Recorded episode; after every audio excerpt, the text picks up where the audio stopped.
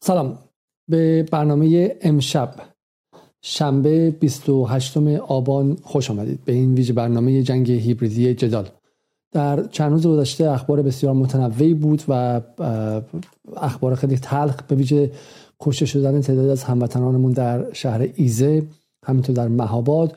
اما در شهر ایزه اتفاقی خاص یک بار دیگه یک تب و تاب عجیبی به اخبار داد و اون هم کشته شدن کودک 10-11 ساله‌ای به اسم کیان پیرفلک که این قصه از همان لحظه اول توسط بیبیسی به عنوان کشته شدن کودکی توسط شلیک ماموران حکومتی ازش نام برده شد بدون اینکه درباره‌اش شک و شبهه‌ای به وجود بیاد. امشب کمی درباره این داستان صحبت می‌کنیم و درباره تلاش‌هایی که داره میشه برای آن چیزی که ما هفته‌ها و عملاً 2 ماهی که ازش انتظار میدیم و آن هم کشاندن ایران به جنگ داخلی است. چه بسا بشه گفت که در ابعادی کوچک همین الان جنگ داخلی شروع شده و امشب کمی هم درباره اون صحبت می‌کنیم.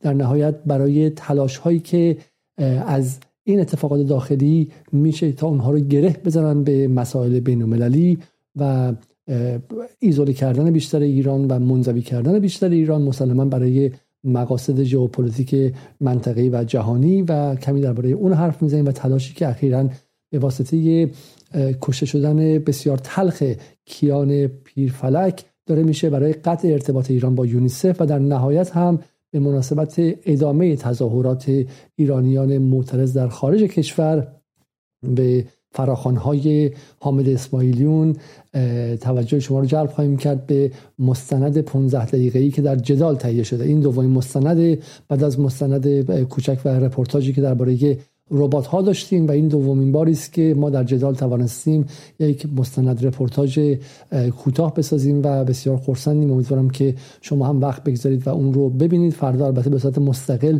اون رو در یوتیوب آپلود خواهیم کرد ولی امشب هم ازش رونمایی می‌کنیم در اینجا. برای این برنامه پرپیمونی هستش و ممنون که با اینکه شب جمعه است و شب شنبه است، روز کاریه و فردا هم باید به سر کار برید، ممنون که وقت می‌گذارید و برنامه رو می‌بینید. حدود 479 نفر اینجا با ما هستن. گمانم تعداد از شما هم در به شکلی در روبیکا دارم برنامه نگاه می‌کنم و در سایت به همه سلام عرض می‌کنم. از دوستان که در یوتیوب هستن تشکر می‌کنم و تقاضا می‌کنم که برنامه رو لایک کنید تا برنامه رو شروع کنیم. خب اتفاقی که درباره بحث ایزه افتاد به نظرم بسیار بحث مهمی است. مدل و به قول معروف الگویی که در اون استفاده شده البته الگوی عجیبی نیست و الگویی که ما در جاهای مختلف هم داشتیم. اتفاقی میفته، افرادی کشته میشن و به شکلی هر دو طرف، یعنی هم معترضین و هم به شکلی حکومت اعلام میکنن کار ما نبوده و دو طرف از خودشون سلب مسئولیت میکنن. اینجا ما با اتفاق عجیبی روبرو نیستیم، با به شکلی جنگ روایت‌ها روبرو هستیم که به عبارتی محور اصلی همه جنگ‌های رسانه‌ای در تاریخ، ولی در این 10 سال گذشته جنگ روایت‌ها پیچیده‌تر شده و واقعا کار دشواریه. در سوریه ما این رو دیدیم، در اوکراین این روزها، در 1 سال گذشته داریم می‌بینیم، مثل بحث بوچا و غیره.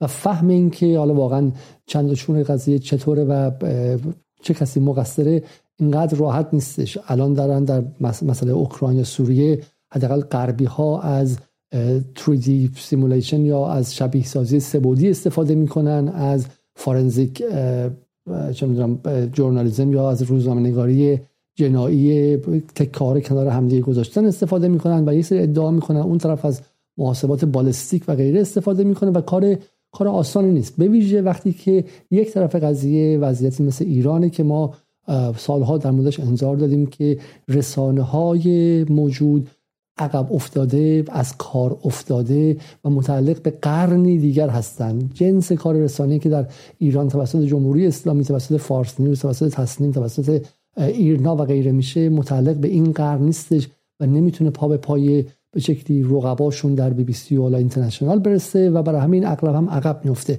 و گاهی و خیلی خیلی وقتها حقیقت درش قربانی میشه. به هیچ وجه ما در جدال معتقد نیستیم که جمهوری اسلامی هر روایتی که داره میکنه درسته. در مورد ایزم ما اگر دقت کرده باشید 2 شب پیش برنامه داشتیم و گفتیم که ما وارد موضوع نمیشیم تا اطلاعات بیشتری به دست بیاریم و بتونیم به قول معروف صحت سنجی کنیم و به هیچ وجه ما اینجوری نشدیم بگیم که هر چی جمهوری اسلامی میگه درسته یا هر چی مثلا اپوزیسیون میگه درسته. ما معتقدیم که در بعضی موارد میشه تشخیص داد کدام طرف دارن راست میگن و در بعضی موارد مثلا نمیشه تشخیص داد. اما کاری که اپوزیسیون داره میکنه کاری عجیبه و اون همین که به خاطر اینکه جمهوری اسلامی در مواردی راست نگفته، در مواردی دروغ گفته، در مواردی هم راست رو با تأخیر گفته، این برای ما کافی است تا این رو به عنوان چوب بر سرش بزنیم و تا ابدا در اگر بگه که الان چه میدونم ماست سفیدم هست، ما میگیم داری دروغ میگی و ماست حتما سیاهه. برای همین ما وارد دنیای موازی میکنیم مخاطب رو. جمهوری اسلامی اگر بگه که چه میدونم در شاه چراغ داعش خودش اومده و خودش پذیرفته که من مقصرم، ما میگیم داری دروغ میگی تو و داعش نبوده. خب برای همین این اتفاقاتی در گذشته بوده اجازه داده به اپوزیسیون که و بی بی سی و اینترنشنال و مسیح علینژاد و توییترشون و غیره و عده‌شون که یک دنیای موازی درست کنن و هر چی خواستن بگن.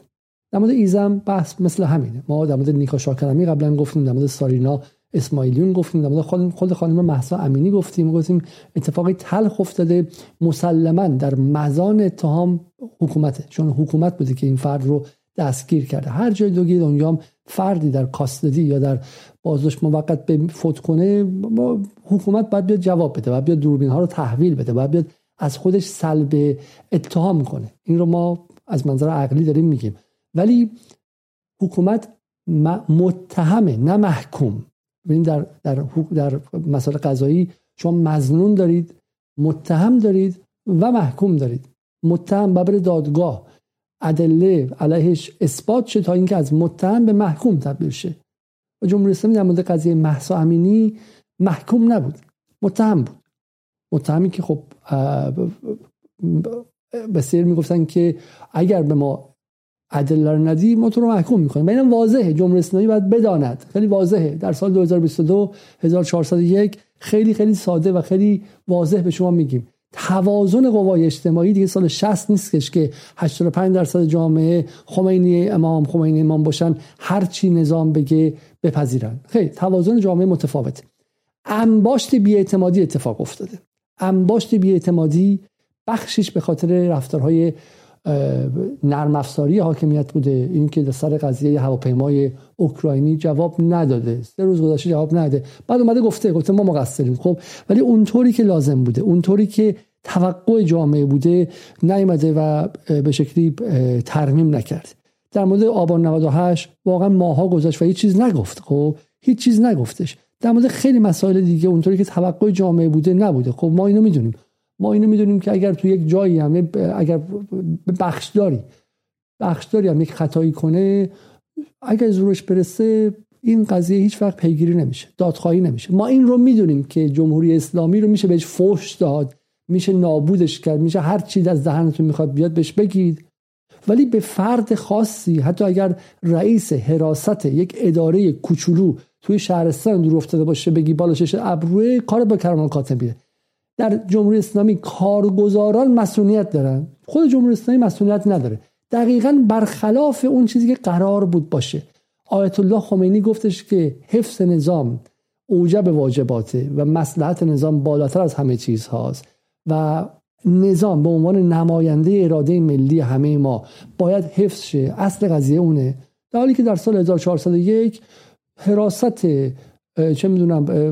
دربونه، حراست شهرداری برازجان باید سر جاش بمونه و لازم شد کاری میکنه که 20 نفر برن بیرون فوش بدن، مرگ بر جمهوری اسلامی بگن. خب ما اینو میدونیم. خب و این قضیه است که مشکل رسانه‌ای به وجود میاره. مشکل رسانه‌ای نیستش که من دوربینم هر 20 دقیقه یه بار خاموش میشه. مشکل رسانه‌ای نیستش که نور اینجا خرابه، بی بی سی نورش بهتره، استودیوی بی بی سی بزرگتر از استودیوی صدا و سیماست، زنش مثلا خوش قیافه تره، میتونه بدون حجاب باشه و این جاذبه. نه این چیزا نیستش. رسانه اینه که آقا اونا میتونن حمله کنن و این ور نمیتونه، برای اینکه خیلی وقتا یه کارگزار جزءه و ما در ایران نمیتونیم به کارگزاران جزء همگاه حمله کنیم و به جاش ترجیح میدیم که کل نظام سیاسی که نماینده اراده مردمه اون بره در مزان اتهام قرار بگیره. حالا همینا رو گفتم من. با این مقدمه ما میرسیم به این وضعیت امروز 1401 که بله اگر چیزی گفته شه مردم به خاطر اینکه اعتماد اجتماعی پایینه، اعتماد عمومی پایینه، برنامه دوم، اپیزود دوم جدال رو در بهمن 1498 ببینید. ما درباره این موضوع حرف زدیم. اعتماد اجتماعی پایینه. همزمان چرا اعتماد پایینه؟ چون نارضایتی‌ها هست، چون از نظر اقتصادی و از چند سال خراب بوده، احساس افق باز اقتصادی آدم‌ها ندارن، اونها هم سرریز می‌خوان به این بی‌اعتمادی. من می‌خواستم ماشین بهتری بخرم نتونستم، پس به آخوندها نباید اعتماد کنیم. خب اگر صدا و سیما بگه که ماست سفیدم، پس به اینم نباید اعتماد کنیم. اگه صدا و سیما بگه که کیان پیرفلک توسط تروریست‌ها کشته شده، به اینم نباید اعتماد کنیم. و این وضعیت ما رو به اینجا میرسونه، وضعیت پیچیده‌ای. و همینه که ما در جدال سعی می‌کنیم خیلی وقت‌ها درباره خود اخبار صحبت نکنیم، چون دست ما بسته است، اونجا هم حضور میدانی نداریم، نمی‌دونیم چه اتفاقی افتاده. سعی می‌کنیم بیام از بیرون اخبار، از نگاهی فراتر و کلی‌تر حرف بزنیم که بتونیم حداقل از حرف ادعاهامون دفاع کنیم. ما نمی‌دونیم در زاهدان چه اتفاقی افتاد، تا اینکه آقای علیرضا کمیلی اومد گفت بله در زاهدان اشتباهاتی از سمت حکومت رخ داده، مردمی مظلوم و بیگناه کشته شدن و برای دلجویی هم رفتن.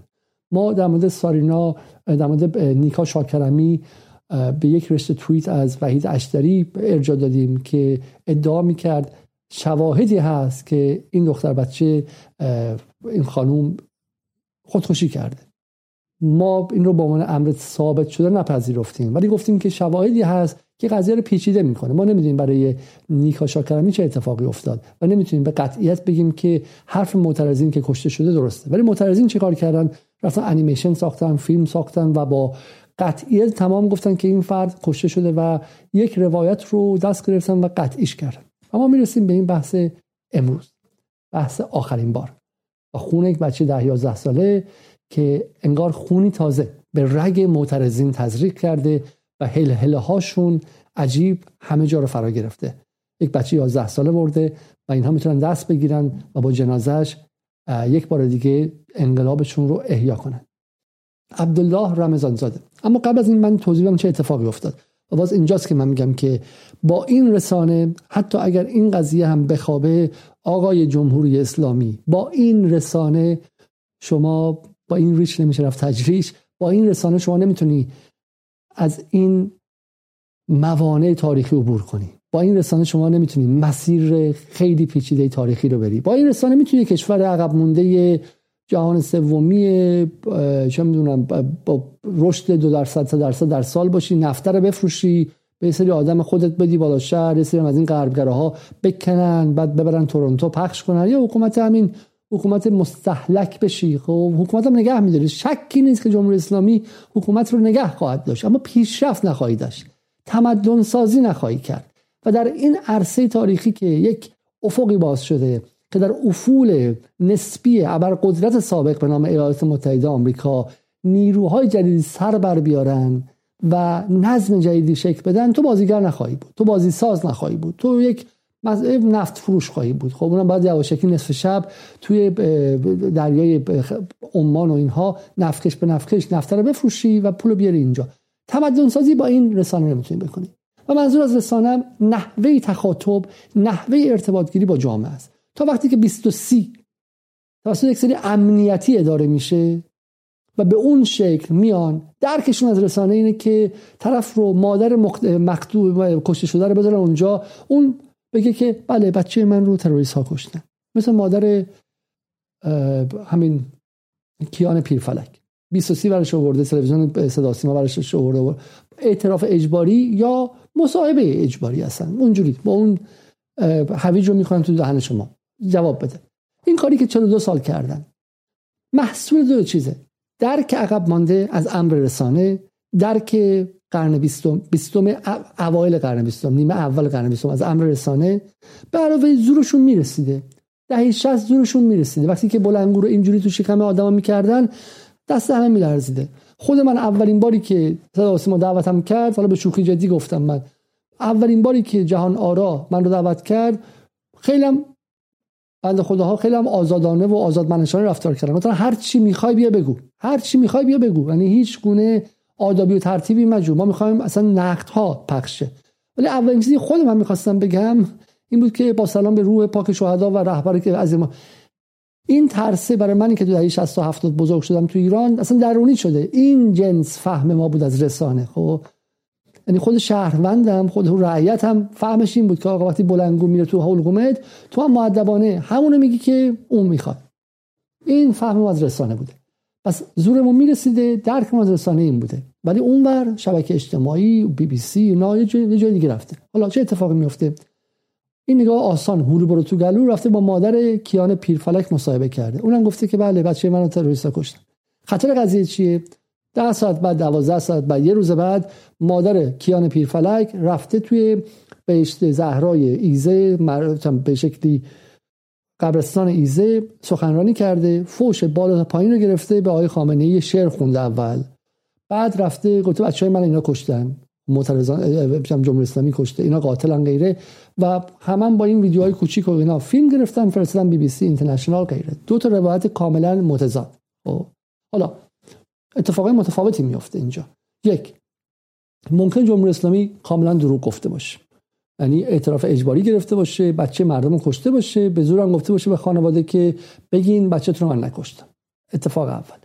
یه اتفاق دیگه هم داره ممکنه بیفته. الان ما تو این برنامه جدال نشون دادیم که طرف مقابلم داره مقتدر میشه و طرف مقابلم اگه واقعا اینور اطلاعات سپاه داره، وزارت اطلاعات داره، نیروی امنیتی داره، نیروی قلدر داره، طرف مقابلم فشار میاره، به مغازه میگه یالا ببند پایین، کرکره بکش پایین، اعتصاب نکنی آتیشت میزنم، به ورزشکار میگه یالا به مردم بپیوند، نپیوندی فیلم خصوصی رو میدم بیرون.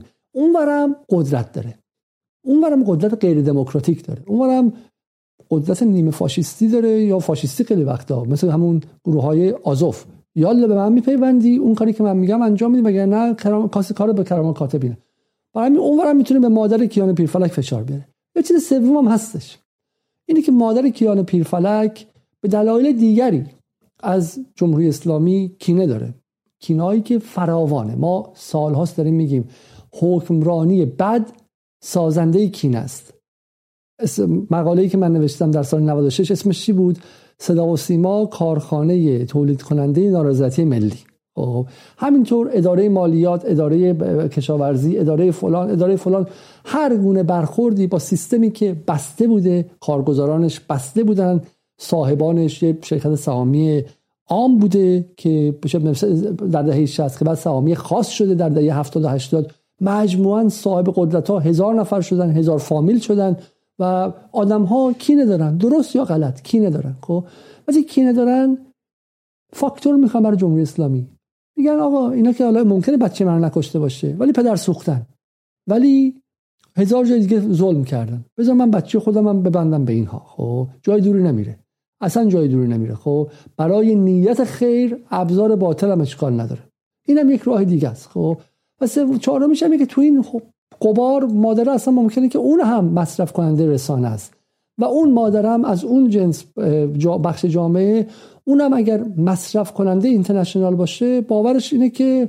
جمهوری اسلامی زده کشته. یعنی طرف، ببینید این صحنه خیلی قشنگی تو اوشن 11 هستش، حالا دوستان شاید بتونن اینو کلیپ کنن بعدا نشون بدن. تو اوشن 11 هستش که یه برجی داره فرو میریزه و طرف این بازیگر این هنرپیشه داره اینو تو تلویزیون میبینه، اینجا داره نگاه میکنه که یه برجی توی لاس وگاس زیرش بمب گذاشتن، دارن میریزن پایین که دوباره بازسازی کنن و یه چیزی که بسازن.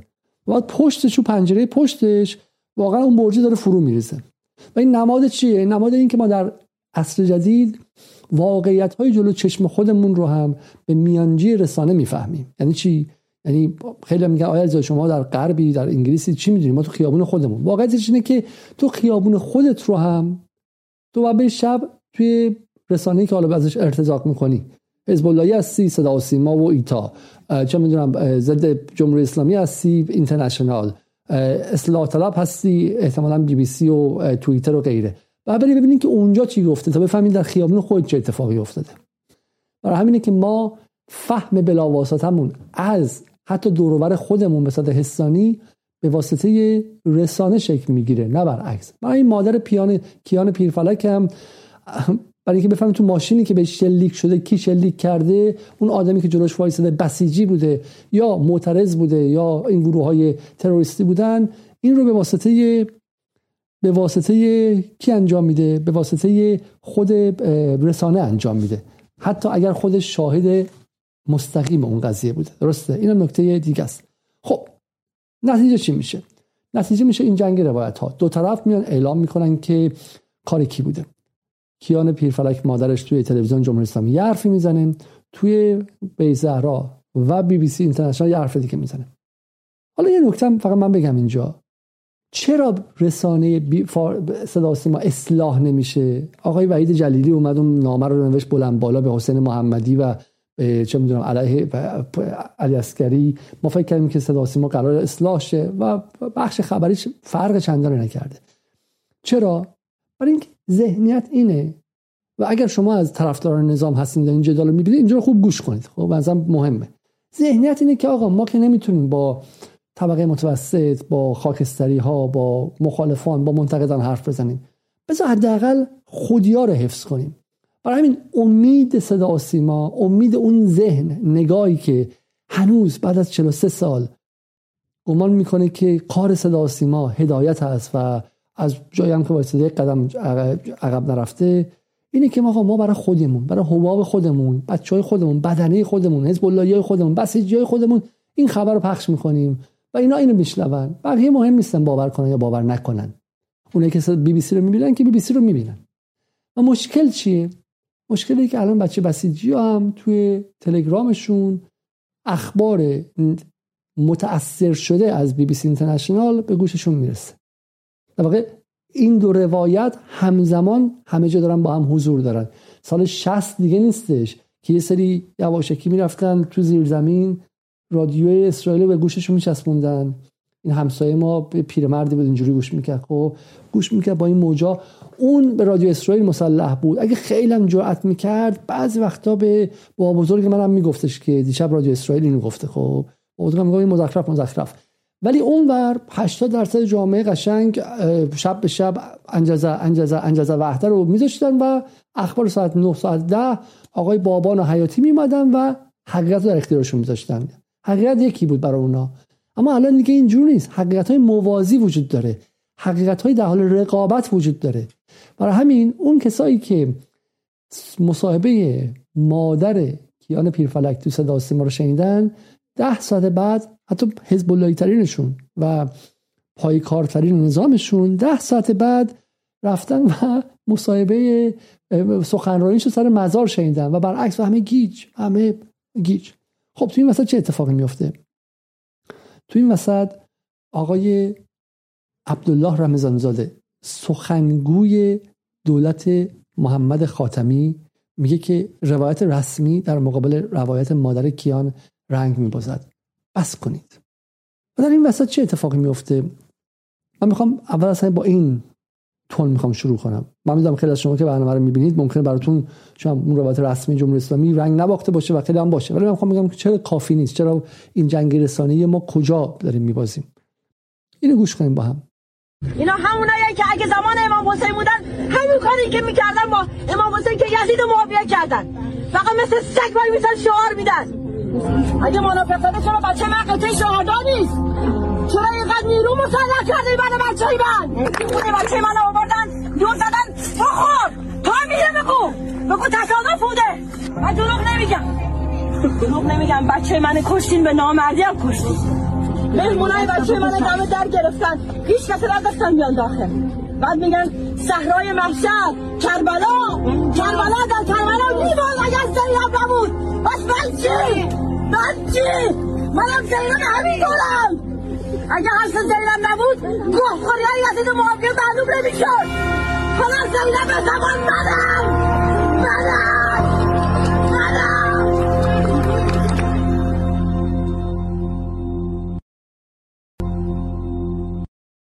این نکته که به نظرم اینجا مهمه دقیقا همینه دیگه، اینه که ما در این وضعیت جایی قرار میگیریم که به شکلی بسیار از مردم عادی با بهترین نیت‌ها اینه که می‌بینن دقیقاً همینه، اینه جایی که وجدانشون رو هدف گرفته. خب و قشنگ اینجا اون قباره میشینه، اون گیجیه اینجا میشینه. خب مادری که داره با اون زبان حرف میزنه، میگه زینب زمان منم، زبانش هم و به قول معروف گفتاری که استفاده میکنه همون گفتار، ببخشید الان صدا به نظرم درست شدش. خب چند ثانیه الان صدا درسته؟ لطفاً یکی از کامنت ها به من بگید که صدا درسته.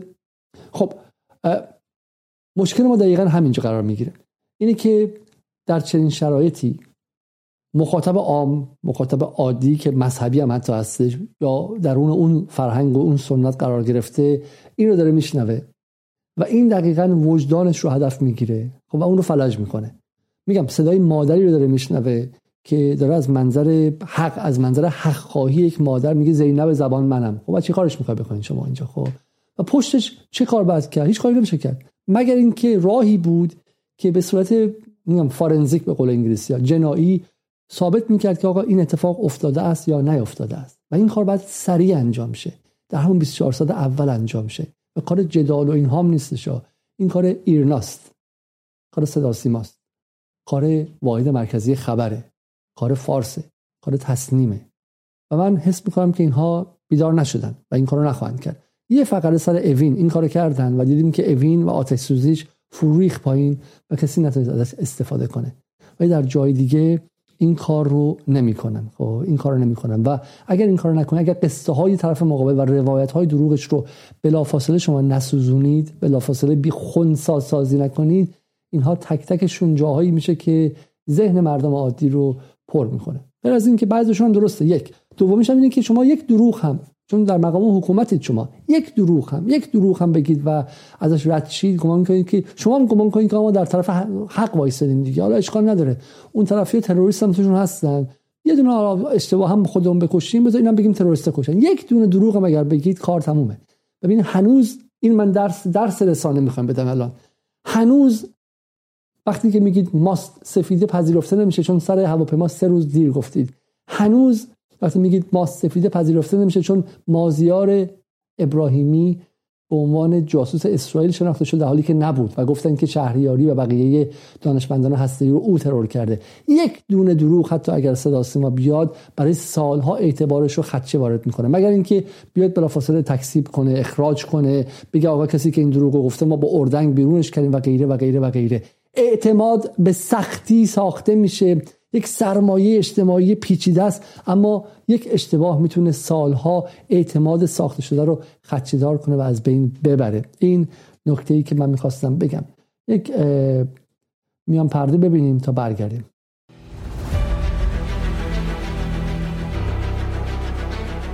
نکته اینه که اگر ما بتونیم نشون بدیم که این نظام کلا مشروعیت ندارد، این نکته به نظرم این جامپیه که یک جامپ مهمیه که میشه کرد. اون موقع اون کسی که به زنجیر کشیده شده هم حق داره زنجیر رو پاره بکنه، هم حق داره گروگانگیر رو خفه کنه، بزنه، بکشه، آتیشش بزنه.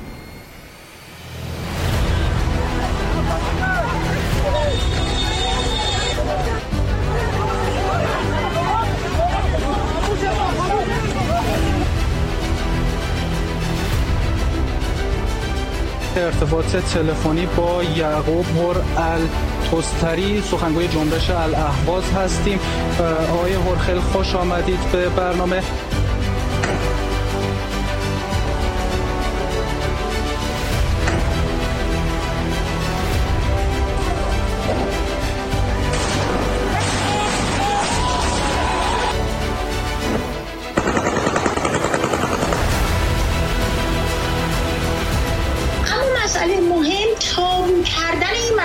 تجزیه هم خودش یکی از هنرهایی بوده که در طول زمان رخ داده.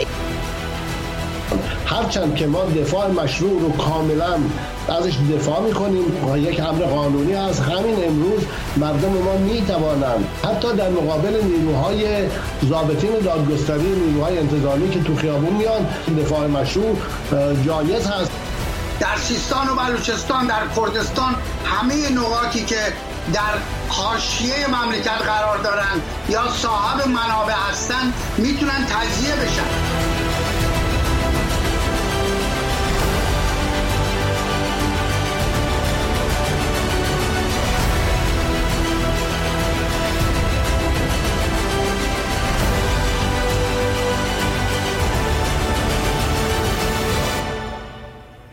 خب یک بار دیگه سلام عرض می‌کنم خدمت همه شما دوستان عزیز. به برنامه امشب شنبه 28 آبان خوش آمدید. درباره کشته شدن کیان پیرفلک در شهر ایزه صحبت می‌کنیم و اینکه چگونه روایت‌های موازی در اینجا به لحظه به نقطه‌ای میرسه که شهروندان عادی نمیتونن تصمیم بگیرن که کدوم این روایت‌ها صحیحه. اونایی که خب طرفدار پروپا قرص و 100% حکومت هستن، براشون حق بودن حکومت امری از پیش تعیین شده است و برای همین مشکلی ندارند و صدا و سیما رو هم می‌بینن و اون بهشون جواب میده.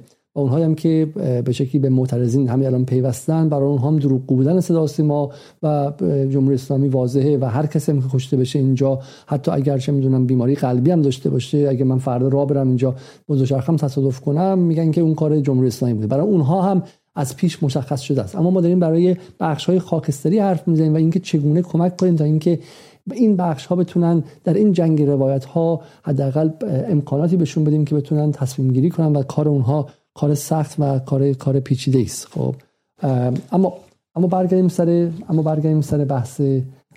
سر بحث اینجا. خب ما درباره ایزه قبل از ادامه دادن یک صحنه رو ببینیم. یعنی من خودم در مورد ایزه واقعا چند روزی گیج بودم تا اینکه امروز فکر کنم یا دیروز بالاخره ویدیوهای اومد بیرون از سمت به شکلی ایرنا و غیره که تا حدی تصویر رو روشن‌تر کرد. به شدت سلاح جنگی که دست جدون بردار بیکوچه بابا نرو کی داره میره نرو ایوار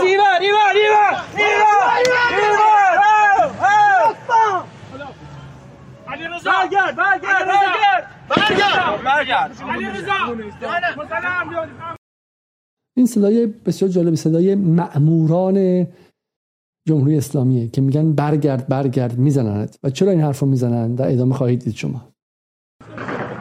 برگرد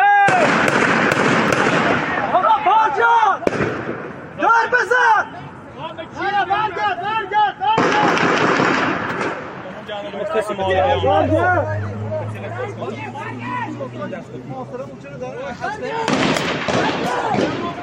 برگرد باجا نرو یا خشونه نه میشه بینم خوشنگا ساشمیان بابا بگو اسلحه بیارن نه یا پلاستیکم برگرد بابا یکی مرادی فکر کنه 20 تا چیه بگو مرادی پای اطراف بابا یه دست کلاش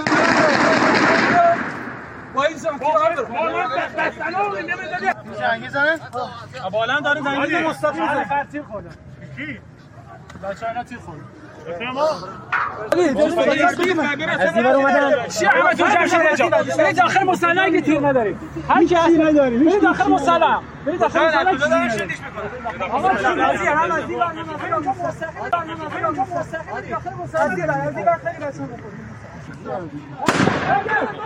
بچه‌ها بخورید.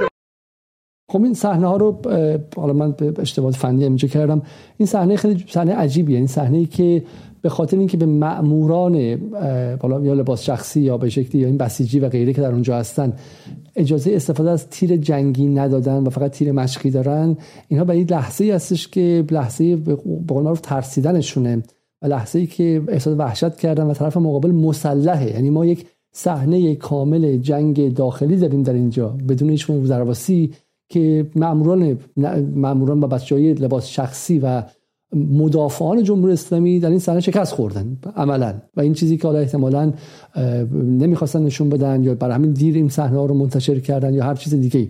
و در اینجا این دقیقاً جایی است که اون ماشین به شلیک شده و غیره و حالا نیروهای نظامی هم کشته شدن، نیروهای بسیج اینها هم خودشون کشته شدن و حالا مسائل درش گفته شد.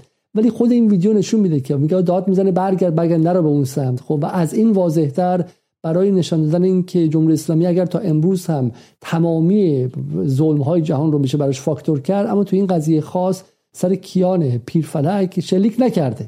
و همین سادگی جمهوری اسلامی سر هواپیما ممکنه که دروغ گفته باشه یا دیر گفته باشه، سر آبان 98 ممکنه که کم حرف زده باشه، اما سر این قضیه خاص سر کیان پیرفلک مقصر نبوده. من متوجه هستم همه حرف ما از اول تا آخر این بود که در چنین شرایطی وقتی فضا رو تند می‌کنن و افراد رو پر از خشم میکنن و پر از احساسات میکنن، گفتن چنین چیزی هم دیگه غیر ممکن میشه. ولی همین صحنه ساده کافی بود که همون چند ساعت اول منتشر میشد. خب چه کسی باید منتشر میکرد؟ من فکر نمیکنم اگر 20 و 30 این صحنه رو منتشر میکرد کافی بود. باید احتمالاً صداهای مستقل پخش میکردن. صداهایی که مرزی الطرفین باشن، صداهایی که جامعه تا حدی هنوز بهشون اعتماد داشته باشه و غیره، و اونم کار آسونی نیستش. حالا ما که خودمون رو مستقل میدونیم و هزار بارم گفتیم که اگر یک نفر بتونه یک ارتباط کوچک، یک ریال پولی که از جمهوری اسلامی یا نهادهاش به ما رسیده باشه رو رسوا کنه، ما فردا صبحش جدال رو میبندیم و میریم کنار. ولی با این حال انگ رو به ما میزنن، حمله رو میکنن. و اونایی که واقعا مستقلم هستن کار ساده نیستش. احمد زیدآبادی با سالها زندانی که رفته، دیگه الان بهش مستقل نمیگن، بهش میگن مزدور. طرف مقابل چه میدونم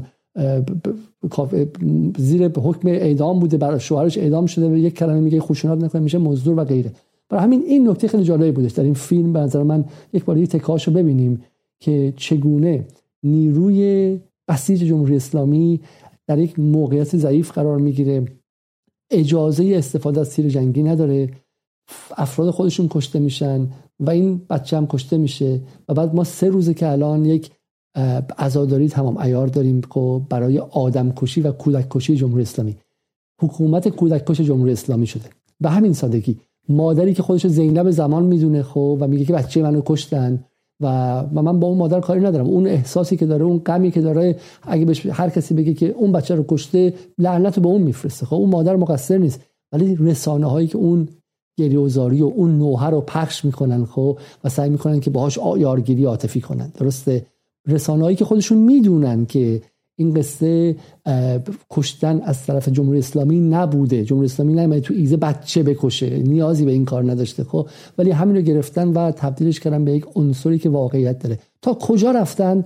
تا جایی رفتن که امروز رئیس یونیسف گفته که جمهوری اسلامی باید از بچه کشی دست برداره. این تا بالای بالای بالا رفتن. بیبیسی که ما همین حرفم اینه، من نمیگم الان بیبیسی میومد میگفتش که این بچه رو توسط تروریستا کشته شده. نه، برعکس، بیبیسی میومد میگفت آقا معترضین اینو گفتن، مادرش اینو گفته، جمهوری اسلامی هم اینو گفته، هنوز در رأس بررسی است. ولی بیبیسی لحظه اول هنوز خبر نیامده بود، گفت کشته شدن کیان پیرفلک توسط گلوله‌های جنگی مأموران حکومتی. والسلام، بس نامه رو گذاشت کنار و تمام شد رفت. برای خودشون سالها دادگاه میذارن. وقتی که شما خیلیتون شاید جایتون نیاد، ولی وقتی کلی کشته شد، یک کسی که مسئول به قول معروف بخش سلاح‌های جمعی سازمان ملل بود و معلوم بود که مستنداتی منتشر کرده سال 2003 که عراق سلاح کشته جمعی نداره و این برخلاف بلرب، خواست بلرب بود و این قرار به عنوان شاهد بره به پارلمان و دیوید کلی کشته شد و گفتن که این سکته بوده. مثلا نه، خب باید تحقیق کنیم. تحقیقش انقدر طول کشید که جنگ عراق شروع شده بود. خودشون وقتی تحقیق میکنن، تحقیقاشون ماشاءالله سالها طول میکشه تا به حقیقت جایی برسن. در مورد اینکه بالاخره انگلیس حضورش توی جنگ عراق مجرمانه بود یا نبود، یه چیلکوت رپورتی انجام شد، یک گزارش چیلکوت اتفاق افتاد که سالهای سال طول کشید. وقتی که دیگه به قدر کافی از کشته توی عراق پشته ساخته بودن، غارتش کرده بودن، نفتش نابود کرده بودن و اون خواسته های ژئوپلیتیکی که از ویرانسازی غرب آسیا میخواستن محقق شده بود. بعد رفتن و یک گزارش چیلکوتی هم دادن و گفتن که حالا واقعیت اینه. ولی به اینجا که میرسه هنوز خبر نیامده، هنوز جنازه کیان پیرفلک نیامده. بی بی سی فارسی اعلام میکنه که کشته شدنش توسط نیروهای جمهوری اسلامی ایران. بریم خودی که از این فیلم رو ببینیم.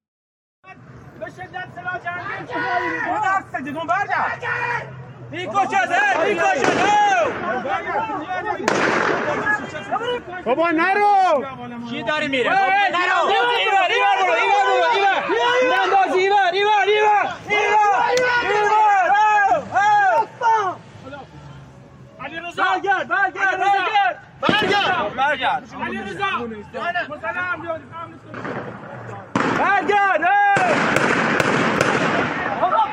دار بزن! برگرد!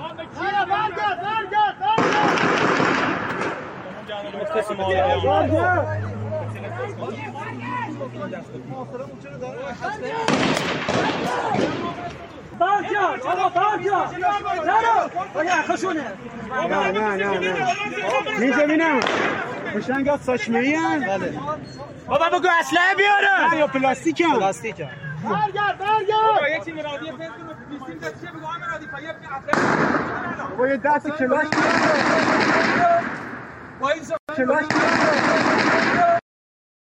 خیلی نکته جالبیه. میگه که تیر دست چیه؟ پلاستیکی ان، میگن ساچمه ای ان. خب حالا ببینید یه نکته دیگه من اینجا فقط بگم، میخوام بحثمون دیگه از اون کنداکتوری که چیده بودیم من فاصله گرفتش. من یک بار دیگه حالا اینو به مخاطبان خاکستری میگم، اینکه در این روزها من میشنم از خیلی کسایی که تا همین یه ماه پیش دو ماه پیش هم براشون فهم امنیت ملی مسجل واضح بود و الان یه خورده گیج شدن و خیلیشون میگن که نه دیگه این داره کودک کشی میکنه، این داره بچه 10 ساله رو میکشه. ما از اول همین داریم به شما میگیم، ما چون این قضایا رو قبلا دیدیم، ما توی سوریه دیدیم، خیلیا که میدونستن تو سوریه بحث تجزیه و غیره و اینها هستش، اسرائیل اون بغل غیره، و آدم باسوادی بودن، ژئوپلیتیک خونده بودن، تاریخ منطقه خونده بودن، میدونستن استعمار چیه و غیره. و بعد یه دفعه یه قصه، دو قصه، سه قصه، چهار قصه، پنج قصه، بچه 17 سالشم جوون 17 ساله افتاد مرد توسط سربازان اسد، بچه 16 ساله چشش اومد رفت از اینجا، گلوله از اونجا اومد، بچه 12 ساله، بچه 9 ساله، بچه 8 ساله که شو گفتن بس باید بره دیگه، اسد دیگه باید بره، بس اصلا دیگه همه چیزی که تا حالا خونده بودیم رو میریزیم دور، دستشویی سیفونم میکشیم، اسد باید بره، حق با CNN بزنید، هر کاری که میخواین بکنید، حمله کنید، منطقه پرواز ممنوع بذارید، آمریکا اوباما حمله کنه، اصلا اشکال نداره. بعد میگفتی که عراق، افغانستان، نه بچه 7 ساله دیگه هم. یعنی هر کدوم از ما یه وجدانی داریم، این وجدانه ظرفیتی داره. برای بعضی از ماها یه قصه چه میدونم مهسا امینی ظرفیتمون بود، وقتی شنیدیم که دختر 22 ساله توی کشت ارشاد فوت کرده، همه دانسته های ژئوپلیتیک و فهممون از سیاست بین الملل و فهممون از اصول بیسیک و اولیه علوم سیاسی فرو ریخت. گفتیم آقا طرف باید بره دیگه بعد جمهوری اسلامی برود. خب دیگه اینکه جمهوری اسلامی برود چه هزینه‌ای داره، جنگ داخلی چی میشه، نه مهم نبود. برای بعضی نه، مهسا امینی یه تقه بود، ولی بعد نیکا شاکرمی بود، بعد سارینا اسماعیلی بود، بعد فلان، بعد فلان، بعد دیگه یه ظرفیتی داره. جنازه 40 بچه‌ها یا آدم جوان دیگه باید برون. خب و این کارکردش دقیقاً همینه. کارکرد این فیلم اینه که شما رو به این لحظه برساند. خب ولی ما چی داریم میگیم؟ به اون نیروهای خاکستری که ممکنه تو این وسط گیج بزنید. دوستان عزیز، برادران، خواهران، لیدیز اند جنتلمن به قول انگلیسی‌ها، اگر بکشه وضع به خشونت، از این بیشتر انقلابیون، شما انقلابیون برنده نخواهید بودم. این ورقت ختم ببینید ها، این ورقت بچه بسیجیه که هنوز دست به خشونت نزده ها، بچه بسیجی که بدون تیر جنگی فرستادنش به میدون ها.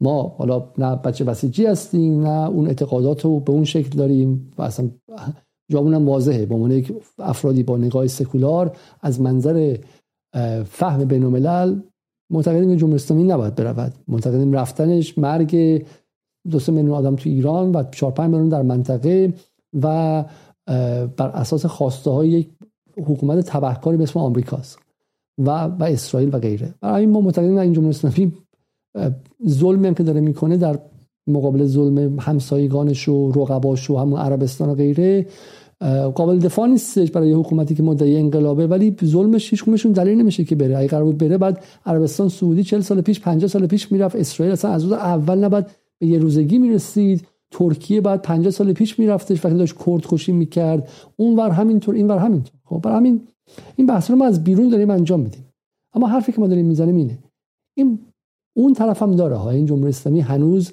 نیروی بسیجش از سپاه اصلا وارد نشده، سپاه پاسداران هنوز وارد نشده، بسیجی ها هم وارد نشدن. اگر کار به خشونت بکشه و اون طرف هم بخواد خشونت متقابل انجام بده، بعد حمام خون میشه ها. و ما از این به هیچ وجه خوشحال نخواهیم بود. ما فکر نمی‌کنیم که چون خیلی از بچه بسیجی‌ها و حزب الله میگن که پایان مماشات، میگن آقا چرا نمیذاریم ما کلاشینکوفمون رو برداریم، چرا ما با تیر مشقی، با تیر ساچمه‌ای، با تیر پلاستیکی میفرستیم تو خیابون که بعد کشته شیم، بعد فیلم‌ها بیاد بیرون که ما رو زمین دارن میکشن، لینچمون میکنن، تحقیرمون میکنن، میترسوننمون و غیره. بذاریم ما مثل خود اونا بزنیم به سیم آخر. و من خیلی خوشحالم که تا این لحظه جمهوری اسلامی، عقلاش به شکلی بزرگترهاش و اون عقل بالاییش اجازه چنین کاری نداده. اجازه چنین کاری رو نده و نذاشه که خشونت معترضین و اون به شکلی اون گروه‌های آزوف ایرانی، اون گروه‌های تروریست ایرانی تکمیل شه با خشونت این طرفی‌ها، برای اینکه اون دیگه ته نخواهد داشت و مسلماً با پیروزی جمهوری اسلامی تمام خواهد شد. چون اگر اون طرف یه سری سلاح تازه به دستش رسیده و کوکتل مولوتوف و غیره داره میسازه، اون طرف خب وصل به ارتش و سپاهی که انقدر قویه که آمریکا از منطقه رفته بیرون به خاطرش، داره موشک هایپرسونیک میسازه. اصلا نمیگم خوب یا بدا، ولی به خاطر از نظر نظامی که میتونه شهر رو اداره کنه که، ولی با چه هزینه‌ای؟ اگه اون بیاد خب بعد به جای آبان 98 که 237 نفر کش، بعد 2000 نفر، 3000 نفر، 5000 نفر، 10000 نفر بکشه و این دیگه زمین سوخته میشه و نمیشه توش کار اجتماعی کرد و ما معتقدیم که ایران متضرر میشه و عقلای نظام هم به همین به نظر من نگاه هستن، چون ممکنه که از نظر امنیت شهری برگرده، اما این کافی نیستش. جمهوری اسلامی برای اینکه بتونه پیشرفت کنه و بتونه روپاش وایسه و مقابل یه لایه دیگه از جنگ به اسم جنگ اقتصادی، جنگ مالی ارزی پیروز شه، نیازمند خنثی‌سازی، تحریم و اون نیازمند همبستگی اجتماعیه که همین الان به ضربه خورده. برای همین جمهوری اسلامی بلده که دست مدافعانش تیر جنگی بده که بیان جمع کنن، همونطور قبلا این کار کرده، ولی میدونه که اون هزینه داره، مثلا آبان 98 که هزینه داشت و نمیخواد این کارو کنه. خب ولی مواظب باشید، این چیزی که در ایزه دیدید، اینکه بچهای بسیجی رو با تیر مشقی و ساچمه‌ای به خیابون میفرستن تا کشته بشن، خب این نمیتونه بی پایان باشه و تمام تلاش به نظر من اتاق فکرایی که پشت اپوزیسیون و پشت به خیابون کشوندن مردم و معترضین هستن یه چیزه. میخواد کاری کنه که سپاه بسیج از اون خط قرمز رد شن و بگن گور پدرش، نه ما هم دست به خشونت میزنیم، باید جمعش کنیم. خب تیر جنگ مشقی رو با تیر جنگی جایگزین کنن، برای اینکه اونها میدونن که جمهوری اسلامی برود که بی‌معنی است، ولی اونها میخوان از این فاز 5000 تا جنازه بکشن بیرون. الان میگن 380 نفر کشته شدن، نظام میگه آقا 200 خورده ای، ولی براشون کافی نیست. 5 تا 10000 تا اگر جنازه تو این فاز به وجود بیارن، تو فاز بعدی بعد میتونن خیلی کارا کنن. اگه 5000 تا جنازه تو این فاز به وجود بیاد، بعد خنثی‌سازی، تحریم با کمک همبستگی اجتماعی عملاً غیر ممکن میشه. اگه 5000 تا جنازه تو این فاز به وجود بیاد، بعد میشه روی بلوچستان، خوزستان و کردستان به عنوان جاهای برای سالها ناامن حساب کرد. اگه 5000 تا جنازه بیاد، بعد جمع کردنش فقط با امنیتی سازی داخل ایرانه. امنیتی سازی یعنی چی؟ یعنی امنیتی اندیشا و امنیتی‌ها و اون نیروهای خیلی خیلی تند رو دست بالا رو میگیرن، دانشگاه نفسش بند میاد، جامعه مدنی باقی موندهش نفسش بند میاد، اون کسایی که بعد وایسن و استارتاپ بزنن، کارآفرینی کنن، همشون مهاجرت میکنن. خب جامعه فرسوده میشه، نظام باقی میمونه، جامعه فرسوده. اون برای همین دنبال 5000 تا جنازه برای همینه. خب برای همین خب این نکته رو من بگم، ولی بترسید. اگر شما شهروند عادی ایرانید، پاسپورت کانادایی هم تو جیبتون نیستش، مثل خیلی کسایی که بردن و خوردن و تو تورنتو هم الان 2-3 میلیون دلار دارن و میخوان بذارن به چاک و دو به قول معروف دو سوخته کار میکنن، دوگانه سوز هستن، یه پا تهران یه پا کانادا، میان تهران پولا رو جمع میکنن، میان کانادا پولا رو سیو میکنن. اگه شما از اونها نیستید، اگر از مردم عادی ایران هستید که میخواین خودتون و بچه‌هاتون تو این کشور زندگی کنن، بترسید. از حکومت هم بترسید. داخل حکومت هم کسایی هستن که سالها رفتن بالای منبر و گفتن که اون دیگری ها کافرن، اهل فسق و فجورن، آدمای کثیفی ان، اینا زناکارن، فلانن، اصلا خونشون هم ریخته شه، اشکال نداره. توی نظام هم هستن از اون گروه ها، بترسید، برای اینکه ممکنه که دست اونها هم باز شه و اونها دیگه کوکتل مولوتوف ندارن، اونها دیگه مسلسل دارن، مسلسلایی دارن با مادون قرمز و غیره. اون طرف هم ممکنه به شکلی نیروهای تندروتر دست بالا رو بگیرن. الان به نظر من آقای خامنه‌ای جایی که ایستاده، جایی خیلی سختی ایستاده و وایساده. الان روز 60 و چندم وایساده، اجازه نمیده که فضا تند از طرف نیروهای نزدیک به حاکمیت. من هر روز دارم پیام میگیرم از بچه بسیجیایی که آیا زد مماشات تا کی، چرا فلان، اینها. و یعنی در داخل بدنه طرفدار جمهوری اسلامی هم یه حس بی‌صبری داره به وجود میاد که دارن ما رو تو خیابون میفرستن که کشته شیم، بعد خودشون میان ما رو میکشن، همزمان هم بچه رو میکشن، هم یه بار ما رو میکشن تو خیابون، هم کشتن بچه رو به ما منسوب میکنن. بعد تو خیابون یه بار دیگه بچم اطرافیانم به ما قاتل نگاه میکنن، فحش و لعنت و نفرین هم به ما میکنن. خب به ما به عنوان یزید زمانم یاد میکنن. سه طرفه داریم ما میخوریم. اینا هم صبرشون داره میاد بالا و من به نظرم خود شخص رهبری و عقلای نظام محکم وایسادن و نمیذارن که حداقل خشونت از سمت نظام از افسار گسیخته بشه. این نکته‌ای که ممکنه که نشه 2 ماه 3 ماه 6 ماه دیگه ادامه پیدا کرد و اون لحظه خطرناکی است. برای همین اگر شهروند عادی ایرانی هستید فکر نکنید که پیروزی بوده که 4 تا نیروی امنیتی کشته شدن، 4 تا پلیس معمولی با حقوق مایی 8 میلیون 9 میلیون اون خیابون جنازه‌هاشون رو کشیدن. خب تصاویری که ما داریم چند روز می‌بینیم و از بالا تا پایینشون خونه و لختشون کردن، خب و به اون شکل لینچشون کردن، مثل کاری که KKK تو آمریکا با سیاها می‌کرد، لینچشون کردن. فکر نکنید این پیروزی‌ها، دلتون خنک نشه ها، به هیچ وجه دلتون خنک نشه. این محصول اینه که جمهوری اسلامی تا این لحظه خویشتنداری استراتژیک به خرج داده ها، صبر استراتژیک کرده ها و اگر صبر استراتژیک نکنه اون اتفاقا نمی‌افته، جمع میشه خیابون. ولی خب به هزینه این که جامعه سرد میشه، یخ میزنه، افسرده میشه و تا سالها پیشرفت و رشد اقتصادی ممکن نیستش.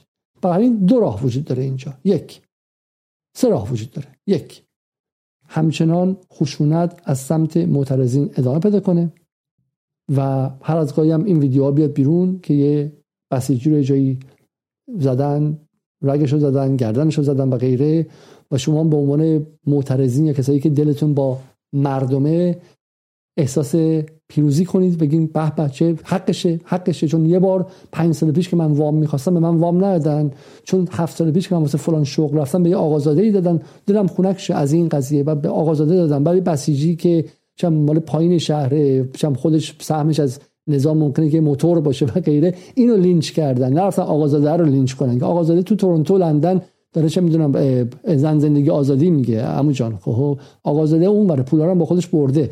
بچه بسیجی مال دهه 2-3 کشوره که اونو دارن لینچش میکنن. آدمی که چیزی برای از دست دادن داره که تو خیابون نمیاد که کتک بخوره که. خب همین حواستون باشه، دارید هم طبقه خودتون رو لینچ میکنید نه بالا دستیارو. حالا من تو پرانتز گفتم ولی به چه اتفاقی میفته؟ این حالت اشقی اوله که این عکس‌ها رو شما میبینی دلت خنک میشه، میگی به به حقش بود و نظام هم خیشتنداری میکنه. 2 ماه 3 ماه 4 ماه دیگه خب تموم میشه یا معترضین خسته میشن و فلان. شق دومش اینه که نه، تو نظام هم دعواست دیگه. نظام که یه نفر که نیستش، که آقای خامنه‌ای که نظام نیستش، که 10 تا گروه مختلفن. تندرو میان و پیروز میشن، میگن آقا باید بزنیم دولت برداشت میکنیم. خب فقط باید 67 را بندازیم، فقط باید چوبه های اعدام را بندازیم و به قول معروف با شدیدترین راه جوابشون بدیم و تمومش کنیم. خب اون اتفاق میفته، خیابون جمع میشه، شما میگید دلتون خنک نمیشه.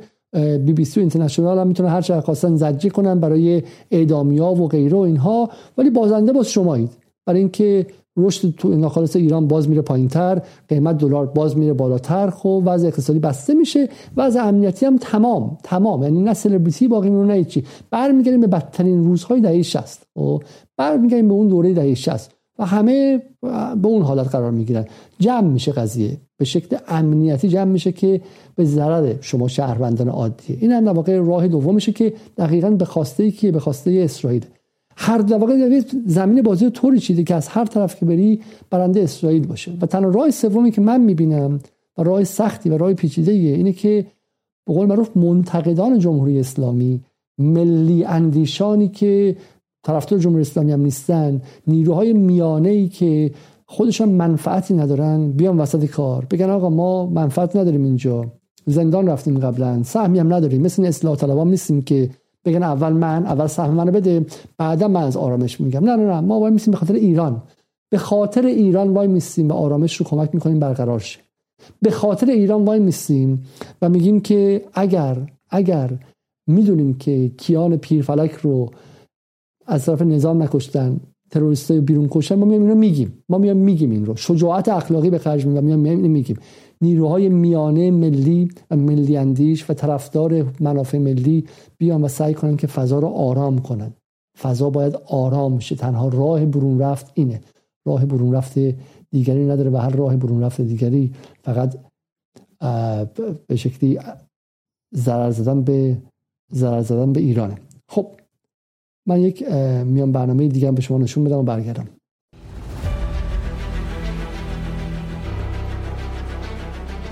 فیفا همدست جمهوری اسلامیه. مرکز رسانه قطر تا این لحظه برای این سه نفر و سایر تیم اعزامی ایران اینترنشنال آیدی کارت صادر نکرده. واقعا فیفا باید در یک اقدام واقعا اون رفتارهای محافظه‌کارانه رو کنار بذاره و فوتبال ایران رو از شرکت در بازی‌های بین‌المللی محروم بکنه. I would say that, you know, it's very important that they sanction this team, which is the team of the football team of terrorists. باز هم با جمهوری اسلامی داره فیفا مماشات میکنه. بپردازیم به دقیقاً موضعی که فیفا ممکن است اتخاذ بکنه. فکر میکنید چه واکنشی نشون بده و چه آینده‌ای در مقابل فوتبال ایران است؟ فیفا باید از قدرت قهریه خودش استفاده بکنه. تیم ایران باید، یعنی تیم ایران که نه، تیم جمهوری اسلامی.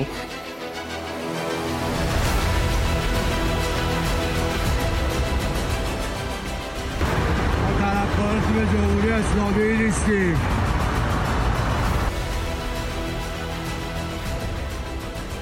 آبان 1401 یا اون بزرگوار جمهوری کرمان بنر جام جهانی رو برای ما آتش زدن.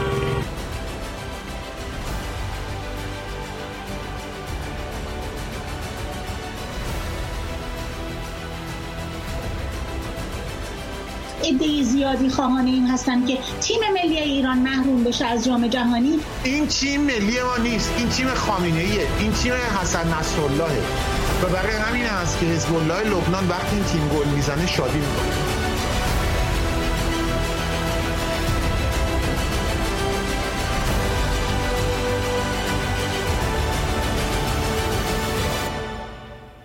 خب یک بار دیگه سلام عرض میکنم خدمت 2144 نفر از دوستانی که در یوتیوب برنامه رو میبینن و همینطور هم حدود 500 نفر که در روبیکا برنامه رو میبینن. ممنون میشم که دوستان یوتیوب برنامه رو لایک کنن تا دست دوستان دیگر هم برسه.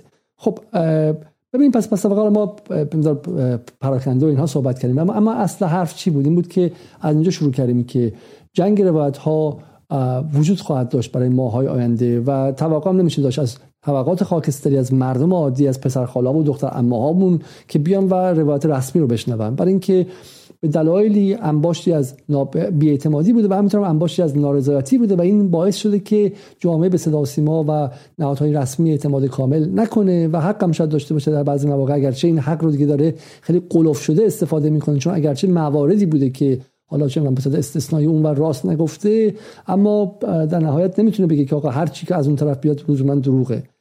این طرف ما فقط خودمون در برنامه جدال نشون دادیم که بیبیسی اینترنشنال و غیره چقدر در روز دارن دروغ میگن و پروپاگاندا میکنن، ولی میگم حالا در صورت از بخش خاکستری نمیشه توقع داشت و مهمتر از محتوای حالا ناصادقانه‌ای که احساس میکنه از رسانه‌های رسمی جمهوری اسلامی میاد، اون فرم ارتباط گیریه که اون فرم چنان قدیمی مستهلک و چنان تخاطب از بالایی که امکان ارتباط گیری با طبقه جدید رو به بخش امکان با نسل‌های جدید اصلا اجازه نمیده. اون مال پدر بزرگای ما تو دهه 60 که چه میدونم از مسجد میرفتم اونجا به حرف پیشنواز گوش میکردم، برام میادم جلوی برنامه ساعت 9 اخبار میشستن و همه چیز براشون باورپذیر بود و صدا سیما بهش تن نمیده. ما باید چیکار کنیم در این وسط؟ شقه های مختلف به شما گفتم، اینکه راههای آینده ما چیست، یکی جمع کردن و پایان مماشاتی که هزینه دار خواهد بود، هزینه رو در سطح امنیتی نخواهیم داد، بسیجی هم دیگه کشته نخواهد شد، ولی در سطح اجتماعی و مهمتر از اون در سطح اقتصادی خواهیم داد و باعث میشه خنثی‌سازی تحریم ها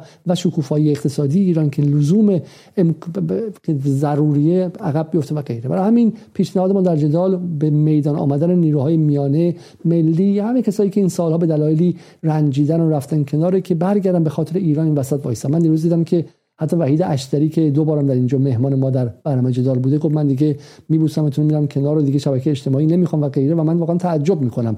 اگر زمان ایران به فرزندانش، به سربازانش، به کسانی که براش بجنگن نیاز داشت، الان بود. الان که وقت قهر کردن نیستش، الان که وقت به شکلی خودتون بمونید و ایرانتون نیستش، که ایران اگر واقعا ایران همه ماست و اگر ما معتقدیم که این کشور ماست، الانی که نباید وقت رنجیدن. یه کشور صاحب دیگه‌ای داره که اگه کشور مال مردمه، خب همه به هم فساد وایسن و بجنگن و ناملایمتی رو بپذیرن، فوشش هم بخورن، انگم بخورن، بهشون تهمت امنیتی و مزدور و غیره هم زده شه، ولی وایسن بجنگن. برای همین نیروهای میانه نیروهای مستقل که جامعه اونها رو مستقل میشناسه حیا بعد در میدان باشن. برای اینکه من درود میفرستم به احمد زیدآبادی، یک آدم لیبرال که از سر تا پا با همدیگه ما مخالفیم. در این برنامه جدال 2 ساعت خورده با همدیگه مناظره داشتیم و همش با هم دعوا کردیم. من درود میفرستم به این آدم و به اخلاق ملی این آدم که وایساده یک تنه این همه فوشم خورد، هم صدا و سیما رفت، همین که در همین فضای مجازی در تلگرام و غیره وایساده و داره از ایران دفاع میکنه، از خشونت ابراز انزجار میکنه و یک کلمه هم کوتاه نمیاد، سر اصلش وایساده و واقعا درود بهش و دمش گرم واقعا. و آدمهای ما مثل احمد زیدآبادی میخوایم بیشتر و بیشتر و بیشتر که بیام و اینجا میدانداری کنن. حالا من یک صحنه دیگه میخوام بهشون نشون بدم در مورد این داستان کیان پیرفلک.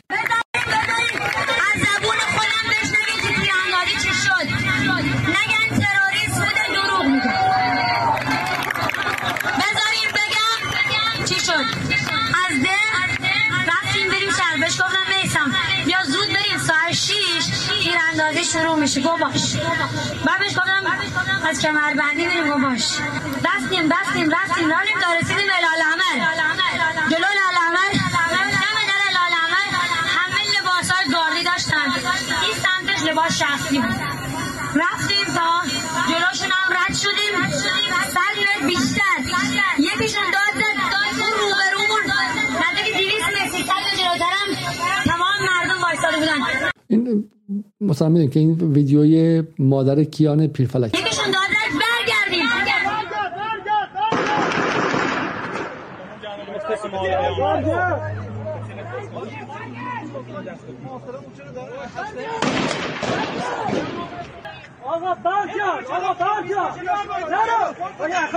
میدونی کیان چی گفت؟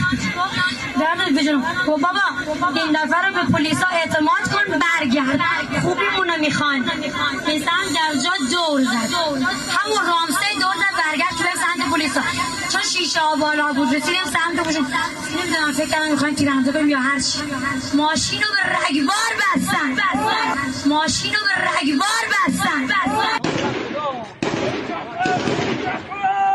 بعد میگن آقا دست خالی برید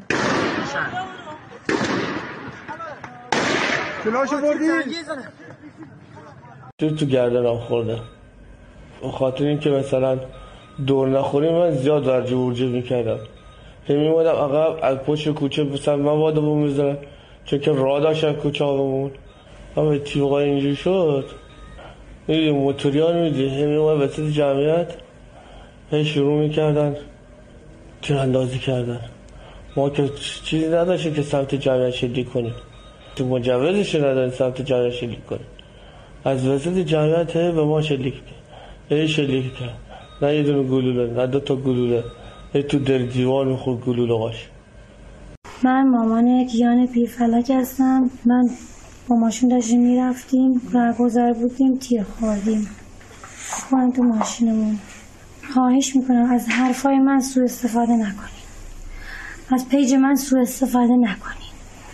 من یه هنرمندم، شاید چیزای هنری هم بذارم تو پیجم، ولی هیچ استفاده از من نکنین. بعد بچم شهید شد. رانی کردم، صحبت کردم، در مورد خوبی های بچم گفتم، در مورد آرزوهاش گفتم. من شعر چیزی نخوندم. از من سوء استفاده نکنید، از پیجم سوء استفاده نکنید، از بچم سوء استفاده نکنید. من پیجم بسته است، اگه کسی چیزی گذاشته مال من نیست. مثلا گوشیمو نمیدونم کجاست، من اصلا گوشیم از کی تا حالا پسرم مرده اصلا گوشیم دستم نیست. همه بیان بهم میگن چه چیزایی گذاشتن تو پیجت. خدا من گوشیم دستم نیست. نمیدونم یه فیلمم از رباتیک بچم با یه کیف عکس از خودم گذاشتم. چون اونجا روستا بودیم اصلا هیچی بالا نمیاد که بخوام چیزی بذارم. هیچ کس با اون دشمنی نداشت. من شکایت میکنم اینا خیلی هم قول دادن که رسیدگی کنن که حتما قصاص بشه اون طرف، چون فیلمشو باید برام بذارن. فیلم دوربین زیاد بود، فیلم دوربینا رو باید برام بذارن، خودم ببینم کیه، تاییدش کنم که کسی دیگه اشتباهی الکی بیگناه قصاص. حالا ببین چه اتفاقی میفته. من حرفم همینه، این جنس کار رسانه‌ای دیگه ممکنه که میگم بخش خیلی طرفدار نظام رو راضی کنه، اما راضی نخواهد کرد. اون بخشی که میگم ما نشون دادیم پشت سر هم دیگه و گفتیم که چگونه اون برگرد اون کار جنایی رو تیکارو به هم دیگه چسبوندیم میشه. ولی اگه بخوای بریم مادرش رو بذاری اونجا، روز بعدش هم مادرش میگه که منو زیر فشار ازم گرفتن. شما این سر مادر نیکا شاکرمی داشتی، سر مادر سارینا اسماعیلی داشتی، سر خانواده مهسا امینی داشتی. به از اون خیلی از اینا خانواده‌ای که میگم طرف اون طرف هم بهشون فشار میاره. خب امروز اینو میگم، فردا اون دیگه میگن. چه نتیجه‌ای میگیریم ما؟ خانواده رو ول کن، از این فرم بیا بیرون آقای صدا و سیما، از این فرم بیا بیرون، از این فرم 1361 که میشستون آدما رو میشوندی جلوی دوربین ازشون اعتراف میگرفتی، بیا بیرون، بیا. کار نمیکنه این. خب اینو دیدید ها، این چقدر کار کرد، چقدر فایده داشت؟ چی؟ ولی برو اون، این همه دوربین داری، این همه دوربین از بالا و پایین شهر، دوربین شهری داری. خب اونا رو بردا بیار، به هم دیگه تیکارا بچسبون. 4 تا پلیس بیار، 4 تا آدم نابغه آگاهی بردار بیار، 4 تا آدمی که شهر و بلدن بشناسن، 4 تا آدمی که عقل دارن، آی کیو دارن، هوش دارن، یک دهم بچهای بیبیسی بغل هم دیگه بذارن، بتون جواب بدن. گفته که رگبار از اون ور زده، تو بتون نشون بدی رگبار از این ور زده. این که مادر چی گفته ذره مهم نیستش. مادر طرف بشینه اونجا بگه من به خدا آقای خامنه ای من احترام میذارم، من درود به روان پاک شهدا. این فرداش هم میره تو بیبیسی یه چیز دیگه داره میگه. خب همین کارو مادر سارینا اسماعیلی کرد، مادر نیکا شاکرمی کرد، پدر مهسا امینی کرد، اینم کردش. خب و تو هر چهار تا رو جنگ روات باختی، بد باختی آقای صدا سیما، بد باختی، بد. خب و بعد چی میشه؟ مردم عادی میشینن پای اون روزخونیه که میگه که من زینب زبانم و ایمانها فرو میریزه. و تو مقصری که ایمانها فرو میریزه، تویی که صدا سیما رو به جای دست آدم رسانه‌ای بدی، دست یه سری آدم امنیتی خنگ دادی. خنگ آدم امنیتی که کارشون بعد 20 و 30 محصولشونه، 20 و 30. اگه 20 و 30 کار میکرد که تا حالا الان بعد این مشکلات نبود تو این کشور، که کسی مثلا خیابون نبود میبود. که برای همین عصر رسانه عوض شده، جنگ رسانه عوض شده و تو هنوز داری با سیستم 1960 با اون جنس کار ایجاد نفرت میکنی. همین امروز صبح صدا سیما رو ببندی، به نفع خودت، به نفع جمهوری اسلامی، به نفع امنیت ایرانه. خب این صفحه قیام ایزه است که بلافاصله بعد از کشته شدن اون آدم ها اخباری رو گذاشته بودش. این خیلی جالبه، این قشنگ نشون میده. میگه شیر مادرتون حلالتون، شیرونم. حافظ جنوبی 10 دقیقه پیش مامورا رو بستن به رگبار. خبر فوری، خبر خوب. چهارراهش گفت 10 ببخشید من صدا میوت. ببخشید. خب این مال قیام ایزه است. صفحه اینستاگرام قیام ایزه که احتمالاً محرک کشوندن مردم به خیابون بوده.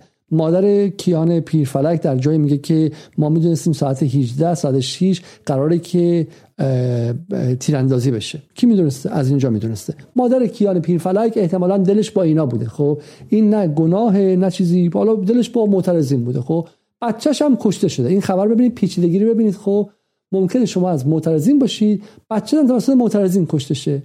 خب الان تو کسی هستی من جلو دوربین صدا سیما بذارم؟ نه، تو ذهنت اینه که آقا شما کشتین. اگرم بیا از اون ترس داری حرف میزنی و مخاطب اینو داره میبینه. چه جوری من بعد نشون بدم از این جهان ذهنی بیام بیرون، برم جهان عینی؟ عدد رقم، عدد رقم، زاویه تیراندازی، بالستیک، فشنگ از کجا آمده، این از کجا آمده. مأمور آگاهی میخوای، مأمور آگاهی. کاراگاه میخوای، کاراگاه خبرنگار میخوای، نه یه سری بازجو خبرنگار. ساده بخوام خوشم بگم، بازجو خبرنگار اگر کار میکرد صدا سیما تا حالا باید قهرمان بود، ولی صدا سیما جنگو باخته. بازجو خبرنگار نمیخوای، کاراگاه خبرنگار میخوای آقای صدا سیما. خب این صفحه رو ببینید شما. میگه شیر مادر حلالتون، حافظ جنوبی 10 دقیقه پیش مامورا رو بستن به رگبار. خبر فوری، خبر خوب. چهارراهش گفت 10 نفر نیروهای نپو تیربار شدن. الان آمبولانس رو بردن دارن فیلم برداری میکنن. همه کشته ها عراقی هستن. ولی پایینش نمیشه، کمه. باید بیشتر از این سگا رو کشت. از این حرامزادا رو سگ کش کنن. امشب تا الان بالای 15 سپاهی بسیجی تو ایزه مردن. نیروهایی که مردم رو سرکوب میکنید. این رو بدونید که حتی بعد از مرگ حتی اجازه برگزاری عزاداری و خاک سپاری به خانواده‌هاتون نمیدن و توی فشار میذارنشون. به خاطر اینکه فشار روحی رو بقیه سپاه نیاد. حتی اعلام هم نمیخوام برای کی داری میجنگی. خدا پشت و پناهتون. یک روز، فقط یک روز، همه مردم ایران در استانها و شهرهای مختلف از فریبرز کریمی زند، کسی که جمهوری اسلامی و به عنوان آموزش دهنده تروریسم از اینترپول یا پلیس بین الملل تقاضای استردادش کنه. میگه فقط یک روز همه مردم ایران در استانها و شهرهای مختلف در خصوص مسائل میدانی کردستان الگوی خود قرار دهند. روز بعد جمهوری اسلامی رو فقط بعد در تاریخ جستجو کرد. جمهوری اسلامی ایجو ایزه نشوخی هر چی نیرو داریم بفرستین تا سکوش کنیم. یا خدای جنگ جهانی شده. بعد میگه دختر پسر شهر ایزه تا خیابون شلوغ نشه جوونا نمیتونن بیان داخل خیابون. چهارراه رو شلوغ کنید، آتیش بذارید، بچه‌ها یک دست بشن، بچه داخل شهر هستن. مردم خوزستان فلان. دمتون گرم. اینجا همش فکر می‌کردن که سپاهیا کشته شدن. خب چه اتفاقی بعدش میفته؟ بعدش میفهمن که این بچه هم کشته شده. خب بلافاصله همه اینا پاک میشه، تمامشون پاک میشه. خب تمامشون از دسترس خارج میشه و میرن روی این که این بچه برای خونخواهی کیان پیرفلک همه در سراسر ایران برای جنگ با دشمنان جمهوری اسلامی قیام میکنیم. خب خیلی جالبه. کیان پیرفلک، آرتین رحمانی و غیره و غیره. یعنی در عرض چند ساعت از یک کسانی که داشتن ابراز شادی میکردن که آقا رفقامون سپاهی را رو سگ‌کشی کردن، بسیجی‌ها رو سگ‌کشی کردن، مثل سگ‌کشتنشون، برای فهمیدن ای وای بچه‌ام کشتیم اشتباهاً، ای وای ما مظلومیم، سپاهی دارن ما رو می‌کشن. یعنی جای قلدر و مظلوم عوض شد و به نظر میاد که یک منطق دوگانه سوزی داره این روزها اتفاق میفته. هم می‌کشن، هم ابراز اقتدار می‌کنن، هم می‌خوان دل طرف مقابل خالی کنن، بگن بچه بسیجی برو عقبا رو سوراخ موش بخر، بعدم خونت هم پیدا میکنیم، تو خونه هم شبنامه میفرستن که میایم میکشیم، بزنیم، تجاوز میکنیم، فلان فلان. همزمان نقش مظلوم نمایی که ای وای رژیم کودک کش زده، بچه‌ها رو کشته، زن مردم رو کشته و غیره و غیره. همزمان میخوان دوتا رو از دوبر دارن میخورن، از چی میگن، از آخر و از توبره و آخر همزمان دارن میخورن. هم از مظلوم نمایی میخورن. تو یه دونه صفحه ایزه نگاه کنین شما، مراسم تشریف آرتین رحمانی، خب کودک کش، همون صفحه‌ای که داشت آموزش میداد که آقا ما باید بریم چیکار کنیم و چجوری کشتیم، بعد میشه چی، کودک کش. خب این در واقع اصل حرف ما امشب درباره بحث ایزه بود. این بود که چگونه در یک اتفاقی که جنگ روایت‌های پیچیده‌ای بود، در غیاب رسانه‌های رسمی که بعد وظیفه‌شون انجام می‌دادن، مخاطب عامگیر شد و یک جنازه دیگه، یک بچه 12 ساله معصوم دیگه که چهرهش دیدن فیلمش که می‌خواسته مهندس رباتیک شه و غیره، دل هر انسان معمولی سالمی رو به درد میاره. خب و این جنازه فاکتور شد برای جمهوری اسلامی، تمام و مهر خورد و تا عوض ده روی جمهوری اسلامی خواهد ماند، مثل نیکا شاکرمی و غیره. و اینکه رسانه‌های رسمی نرسیدن در زمان مقرر که همون چند ساعت اول، در همون 24 ساعت اول حد اکثر جوابشو بدن، باعث شد که این فاکتور شه و اونور. خب و اون طرف موفق شد که هم بسیجی کشی کنه، هم تو دل نیروهای به شکلی بدنه بسیج رو خالی کنه، همین که جنازه بچه‌ها رو فاکتور کنه برای جمهوری اسلامی. خب این نکته مهمیه. اما نکته دوم، رفتن و گمانم در مهاباد این و یک خانه یک سپاهی رو در اونجا غارت کردن. یه صحنه‌اشو ببینید در اینجا.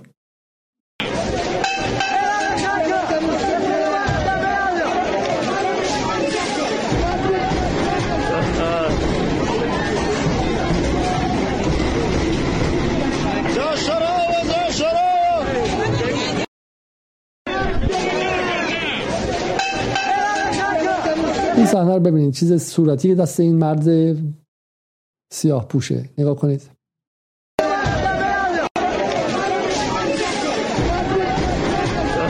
با افتخار میگه که شورت عضو میخوام از همه دیگه. ما واقعا فکر نمیکنیم که روزی در جدال کارمون به اینجاها برسه، ولی ما کارمون مثل پزشکاست که وظیفمون تشریح اخباره. برای همین اخباری که وجود داره رو باز می‌کنیم، روی میز کالبدشکایی و تشریح می‌ذاریم و حالا بعضیشون هم بیادبانه و بعضیشون هم توهین‌آمیز و تحقیرآمیزه و ما مقصر نیستیم. ما به قول معروف ما قاصدیم و پیامرسانیم، به پیامرسان شلیک نکنید. شورت زن سپاهی رو نوشته، با افتخار داره بالا سرمون میچرخونه، میگه گفتیم که شورت زناتون رو بالا سرمون میچرخونیم. خب و این اتفاق افتاده. زنوب یکی از بچه‌های توییتر گفت لباس زیر زن طرف رو پرچم کردن به عنوان غنیمت جنگی. بسیار خوب تعمیم هم نباید داد. ولی آیا شما در میان جماعت زن زندگی آزادی مرزبندی جدی با این حرکت دیده اید؟ آنقدر بوده که جلوی حرکت مشابه در آینده را بگیرد؟ من که فقط خنده و ذوق دیدم. وضعیت مشخص است برای کسی که اهل خودفریبی نیست. این کار را انجام دادن و عده‌ای آمدن باش شوخی کردن. جنبشی که با زن زندگی آزادی شروع شد، شورت زن طرف رو یا لباس زیرش رو، چون شوهرش سپاهیه، شوهرش اعتقادات داره، کارمند جمهوری اسلامیه، بالا سرش با افتخار میچرخونه. دقت کنید شما. اما کارکرد این قضیه چیه؟ از نظر اخلاقی که اصلا واقعا واضحه که چه منجلابی اینجا وجود داره، چه تبهکاری وجود داره و چقدر ترسناکه. اما به نظر من یه سوال پیچیده‌تر کنیم ما. چی میخواد؟ چرا این کار داره میکنه؟ چه داره این کارو میکنه؟ من فکر میکنم که حالا اون کسی که اونجا سیاه‌پوشی داره، من نمیدونم کیه، به تحریک اومده به دفعه دیگه و خودش نمیدونم آدم متفکری هست یا نه، ولی به نظر کسایی که پشت اون اتاق فکر رو هستن عمد دارن که سپاه بسیج نیروی امنیتی رو به اون لحظه برسونن که بگه enough is enough، کافیه، کلاشینکوفا رو بدون دستمون، تیرای ساشمه‌ای رو هم بکشن بیرون، خشابو خالی کنن و به جاش تیر جنگی بذارن و برن تو خیابون مثل آبان 98 هر روز آبان 98 کنن، انقدر بزنن تا اینکه اونور دیگه چیزی نمونه بیاد بیرون. یعنی تمام تلاشش اینه که رگ غیرت طرف مقابل بالا بزنه و دست نیروهای تندتر و اونایی که میخوان تابستون 67 درست کنن بازتر شه نسبت به نیروهایی که اجتماعی اندیشن، نیروهایی که عاقبت اندیشن، به هضم اندیشن، خردمندترن، خدای خامنه‌ای که وسط ایستاده. اینا میخوان اصرار دارن که با این تحریک کردن عاطفی نظام و بچهای نظام بکشونشون به میدان جنگ تن به تن. 20 نفر 50 نفر از خودشون ممکن کشتشن، خب، ولی اون ور دیگه دستش به خون میمونه و میتونن یک هزینه خیلی سنگینی از نظر سرمایه اجتماعی به نظام وارد کنن. مثلا خواست اینه، وگرنه اصلا طبیعی نیستش که سطح خشونت تا اینجا بالا ببری. اصلا طبیعی نیستش که بچه 20 ساله مثل آرمان علیوردی رو خیابون لینچش کنی و فیلمشو بری بالا بذاری. خودشون میدونن، این اتاق فکر پشتشون که اسرائیلی آمریکاییه، اون که میدونه جمهوری اسلامی نمیره، اون که آمار داره از موشک‌های جمهوری اسلامی، از قدرت جمهوری اسلامی، اون خودش میدونه. اگه جامعه شناس در پیتی هم توی CIA کار کنه که از در پیتی خیلی بهتر کار میکنن، بهشون خواهند گفت که یک حکومت کی فرو خواهد ریخت. 4 عنصر داره: یک، شکاف درون هیئت حاکمه که در ایران وجود داره، حسن روحانی اونوره، علی لاریجانی اونوره، بله شکاف وجود داره، خب دقیقاً اصلاح طلب اعتدالیون اونورن و اینورم اصولگرا هستن، شکاف وجود داره، بس میشه حکومت سرنگون کرد. 2، شکاف بین مردم، بله وجود داره، من شما میگم وجود داره، این پرت و پلاهایی که ملت همیشه صحنه 90%شون اینوران نیست، نه یه بخش عمده از جامعه بتونن تو خیابون میان، اینم وجود داره. فشار جهانی و فشار بیرونی و بین‌المللی، اینم وجود داره، خب داریم می‌بینیم دیگه. ولی یه چیزی وجود نداره، شکاف درون نیروهای انتظامی، نظامی و امنیتی وجود نداره. این وجود نداره و تا این نباشه هیچ حکومتی نمیره. تو سوریه این وجود داشت، برای همین سوریه شد. اینجا وجود نداره. این پرت و پلاها هم دعوای بین سپاه و ارتش تو تخیل سری هپروتی مثل حسین دهباشی و مثل چه میدونم رضا پهلوی و BBC و حسین باستانی و اینهاست. سپاه و ارتش اینجوری هن. ارتش خود سپاهه، خب لباسش فرق میکنه، نوع جنگش فرق میکنه. ارتش همشون از نظر ایدئولوژیک تو خود نظامن. آیه خامنه‌ای که از کاری که کرد ارتش رو بازسازی کرد و سازماندهیش رو از اول به خرج داد. الان چند رئیس ارتش قبلا سپاهی بوده، رئیس نیرو زمینیش فلان بوده، اصلا دیگه جابجا میشن، دو نوع تاکتیک مختلف دارن. ولی ارتش که ارتش زمان شاه نیستش که سری تیمسار عرق خوره، چه میدونم کازینو بازی که نصف وقتشون تو سن موریس و توی سواحل مثلا چم ایتالیا مشغول کارهای دیگه بودن، بعد بیا اینجا تیمسار ارتش بشن. ارتش و سپاه یکی ان، خب برای همین اون شکاف وجود نداره. برای همین کسی که تو CIA هست خودش میدونه نظام فرو نخواهد ریخت. پس هدفش از بالا بردن یک باره سطح خشونت چیست؟ من فکر می‌کنم که همین کشته سازی، جنازه سازی، تعداد بیشتر جنازه، همین رو میخواد. برای همینه که سراغ ناموس سپاهی هم رفته، ناموسش رفته، میگه بیا منو بکش، بیا تیر بزن تو خیابون، بیا تیر بزن، ممکن 4 آدم الکی هم کشته شن. هدف اینه. حالا ببین تو این وسط کسی مثل فیض الله عرب سرخی چی میگه. میگه اگر این ادعا که مأموران حکومت از اعضای مجاهدین انقلاب اسلامی کسانی که پشت کشتار 67 هم بودن، کسایی که پشت پاکسازی های دهه 60 بودن، کسایی که تو دهه 60 از اعدام مخالفین استقبال فراوان میکردن، پشت گرفتن سفارت آمریکا بودن، خب پشت خشونت های دهه 60 هم بودن، اهل پاکسازی هم هستن. اما الان ببین چی میگه.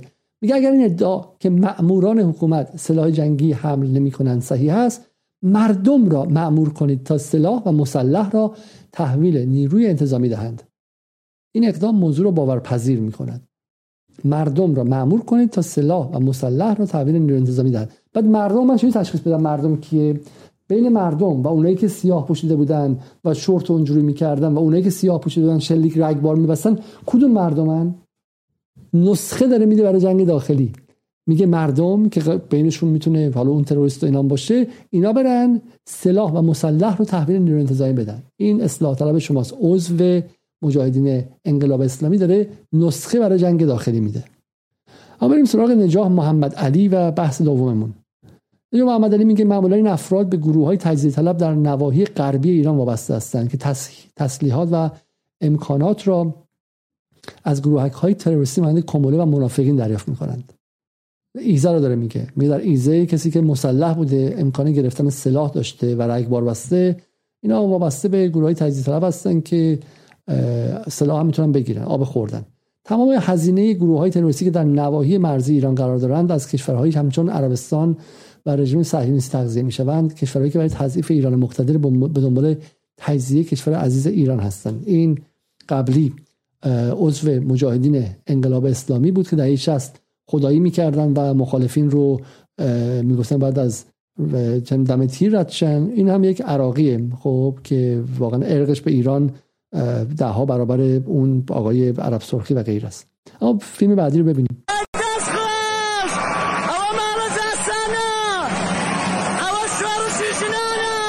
این همون فیلمی که داخل خونه سپاهی ریختن و خونهشو غارت کردن و دارن روش اسکی میرن.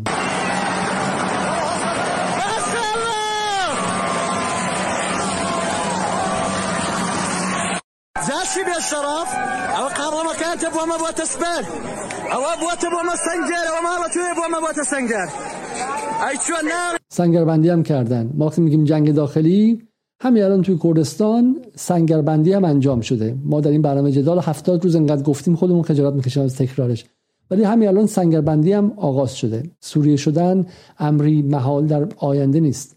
یه بخشیش الان در بخش‌های مرزی اتفاق افتاده. من از این صدا واقعا عذر میخوام. این برنامه من واقعا آزاردهنده داره میشه. عذر میخوام از همگی شما. این تکه هایی هستش که در مهاباد دیدیم که صحنه قبلی صحنه‌ای بود که یک تکه خونه یک پاسدار رو غارت کرده بودن در این صحنه ها و داشتن روی لوازم و روی پتو و غیرش اسکی میرفتن و این صحنه رو من گفتم به شما که سنگربندی کردن. من گفتم سوریه اگرچه ایران سوریه نمیشه در صورت کلی، چون میگم نیروی نظامی ایران نیروی قابل شکافی نیستش، اما سوریه‌ای شدن در بخش از مرزهای بخشای مرزی ایران امری محال در آینده نیست. همین الان اتفاق افتاده. خیابون‌ها سنگربندی شده. نگاه کنید به این عکس‌ها.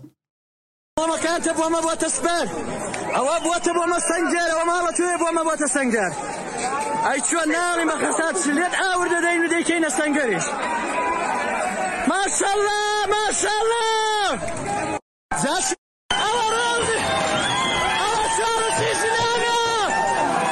شارو شیزنانا اوا مالا خالص اکساوری دین مالا جاشانا ماشاءالله داجان ماشاءالله اوا قواینا ما جوادیا قواینا ما بدر عمرو الجوادي خالص اکساوری انا جواد.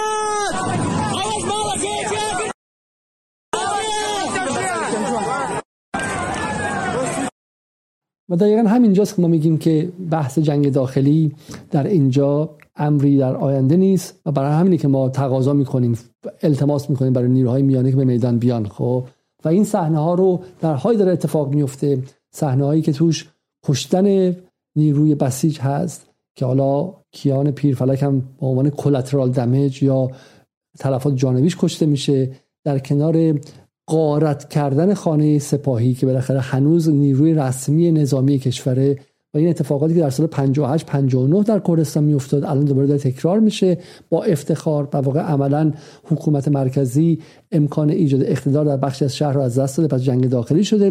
و شما برو دنبالش بگرد، اگه تونستی یک خبر کوچیک از این در بی بی سی پیدا کنی امکان نداره. بی بی سی فقط و فقط خبرش چیه؟ درباره کودک کشی جمهوری اسلامیه. یک دونه خبر درباره این قضیه هم نمیده که حداقل متوازن باشه. خب همش در مورد یک سمت خبر، اونم کشتن کودکان در جمهوری اسلامیه. برای همین من یک بار دیگه به عنوان کسی که 60 روز به شما گفتم ابراز خطر میکنم، بترسید. خب که اینها هدفشون واقعا جنگ داخلی است و چگونه این کار انجام میدن با این مکانیزم پیچیده، یک مسلح کردن مردم معترضین به واسطه کومله، به واسطه فرستادن سلاح محکم با تیر جنگی جدی، کوکتل مولوتوف و اینا روبناست که به ما فکر کنن که 4 تا بچه 17 ساله عصبانی که رپ هیچ کس رو گوش کردن و با رپ شاپور مثلا عصبانی شدن دارن کوکتل مولوتوف میزنن. نه، اونا مال اکباتانه خب که دونی چه میدونم اسمش چیه مس کنن و حشیش بکشن و مثلا فکر کنن که داریم کار انقلابی میکنیم 1968 ایرانه. اونا روبناست، اونو با ما نشون میدادن. پشتش از کومله، از چه میدونم از الاحواز و غیره داره سلاح واقعی وارد میشه، جنگ داخلی داره شکل میگیره، سنگربندی داره انجام میشه. خب اونم به ما نشون نمیدن. همین یه مخاطب عادی خاکستری کشته شدن کیان پیرفلک به دست ماموران کودککش جمهوری اسلامی رو میشنوه، بقیه قصه هم نمیبینه و بعد ببینیم چه حسی میکنه اون وسط. خب اینم نکته بعدی. و ما معتقدیم که نه فقط جنگ داخلی شروع شده، جنگ داخلی شروع شده به ما نشونش نمیدن. از این جنگ داخلی به ما چهره انقلابی و چهره ملکوتی و انقلابی به ما نشون میدن. نکته اصلیش اینه. خبری که امروز منتشر شد، ضبط محموله سلاح و مهمات در مرز ایران و افغانستان بود. نیروهای تیپ سوم لشکر 215 عزم طالبان در شهرستان کنگ در استان نیمروز یک محموله سلاح و مهمات از جمله 2 سلاح M4، 2 عدد دوربین دید در شب و 3 خمپاره انداز، 11 گلوله RPG و هزاران فشنگ جنگی در هنگام قاچاق به خاک استان سیستان بلوچستان در ایران ضبط کردند.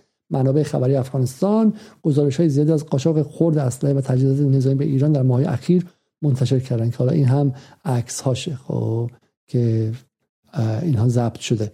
برای همین اصل قضیه اینه دیگه، اینه که این بخش سلاح آوردن و غیره رو ما نمی‌بینیم یا می‌بینیم من باور نمی‌کنیم، فکر می‌کنیم که حالا حرفای فارس و تسنیمه. این صحنه از معترضان در گیومه و ببینید که این سلاحایی که دارن چیه. این مال همون شهر ایزه است.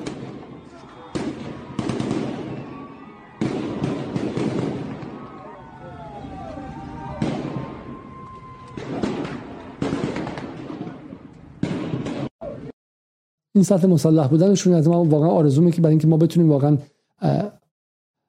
این صحنه هایی از شهر ایزه است از میزان مسلح بودن معترضانی که به شکلی به ما به عنوان انقلابیون و آدم‌های دست خالی و مردم مظلوم دارن میفروشن، اینها اینجا هستن. فقط یه نکته برای در نظر بگیرید دیگه، اینکه مرتب گفته میشه که چه می‌دونم معترضین و در واقع در رسانه خشونت رو یکسویه از سمت حکومت نمایش میدن، ولی ما میدونیم که نیست. برای اینکه در ادبیاتی داره تولید میشه امسال میده کشته سپاه، مرگ بر کل نظام، بسیجی سپاهی، تیکه تیکتون میکنیم. ادبیات رسمی که داره به شکلی از زیر میاد ادبیات تیکه تیکتون میکنیم و ادبیات جنگ داخلیه، ولی توی رسانه هاشون نشون نمیدن. رسانه هاشون فقط و فقط مظلومیت معترضین رو نشون میدن. خب این هم نکته بعدی که دیدیم که اینجا میگم توی این ویدیو که حتی ویدیو خیلی سختیه برای فهم، ولی نشون میده که معترضین تا کجا به تا دندان مسلح هستن. خب و میزان مسلح بودنشون در شهر ایزه باور نکردنی است، یعنی یک گروه تمام عیاره. خب من دو چیزی که میخوام به شما نشون بدم، این همون صفحه قیام ایزه است که اگر بشه یه مقدار بازش کرد برای شما شاید کمک کنه. خب این صفحه ایزه که حالا از آقای تومات شروع میشه و به جای دیگه میرسه. نکته جالبی که داره میگه چی رسانه خبری اطلاعات سراسری یک هشدار وضعیت قرمز از زمان انقلاب فرا رسیده. خب و بعد در اینجا آزادی خانم بختیاری از دیرباز تا امروز فتح تهران نزدیک است، بلافاصله با عکس‌های کیان و غیره، همین سخنرانی مادرشه کیان پیرفلک، مراسم کیان پیرفلک، صدای هر کس که با بختیاری وارد جنگ شود اینه. اینم یک هشدار. خب که اینم باز صحنه خیلی خیلی مخوفی از یک سپاهی که اوریان در خیابون رهاش کردن و دارن بهش در واقع تعرض میکنن و به اون شکل داشتنش. خب و صحنه بعدی که میخوام شما نشون بدم، صفحه بعدی، این صفحه خوبان خوزستانی که اونم وابسته به همین قضیه مادر. این خیلی جالب، میگه ایالات متحده خوزستان، یعنی به نظر میاد که اینها احتمالاً جزو مثلا تجزیه طلبان هم هستن دیگه. و بعد این صفحه فراخوان تمام شهرهای خوزستان، بعد یک صد درگیری تلفات نیروهای سپاهی. این فرد دقت کنید، تلفات نیروهای سپاهی، چه کسی میتونه نیروهای سپاهی رو بکشه؟ درگیری جوانان محلات ایزه با جمهوری اسلامی. این دقت کنید که جنس کار متفاوتیه، جنس کاریه که برای جنگ داخلی ساخته شده. تلفات نیروهای سپاهی، شما کجا هستید؟ من میخوام شما رو برگردونم به شهریور. آیا باور میکنید چه این چیزی رو بشنوید در ایران بشنوید که درگیری جوانان محلات ایزه با جمهوری اسلامی، در تلفات نیروهای سپاهی؟ بعد همزمان مراسم آرتین رحمانی خب و گریه‌وزاری غیره. عزاداری یک سو، مظلوم نمایی و مظلومیت یک سو، کشتن، انتقام، تیراندازی، سگ‌کشی نیروهای نظام سوی دیگه. اینا با هم دیگه داره میاد. خب این اتفاق عجیبی است. خب بریم سراغ جنازه شماری هایی که این مدت اتفاق افتاد. اینجا سازمان حقوق بشر ایران اعلام کرده که حداقل 378 نفر از جمله 47 کودک در قیام علیه جمهوری اسلامی کشته شدند. برنامه ایران اینترنشنال گفته این رو. و بیبیسی میگه که آمار کشته شدگان به حداقل 378 نفر رسید. دست کم 25 شهروند کرد در روزهای اخیر کشته شدند. این رو کودک کشی تاکید میکنه. میخواد مردم دلشون بسوزه که جمهوری اسلامی بچه میکشه. این رو جنگ داخلی تجزیه طلبانه. کردار کشته، دستی کم 25 کرد کشته.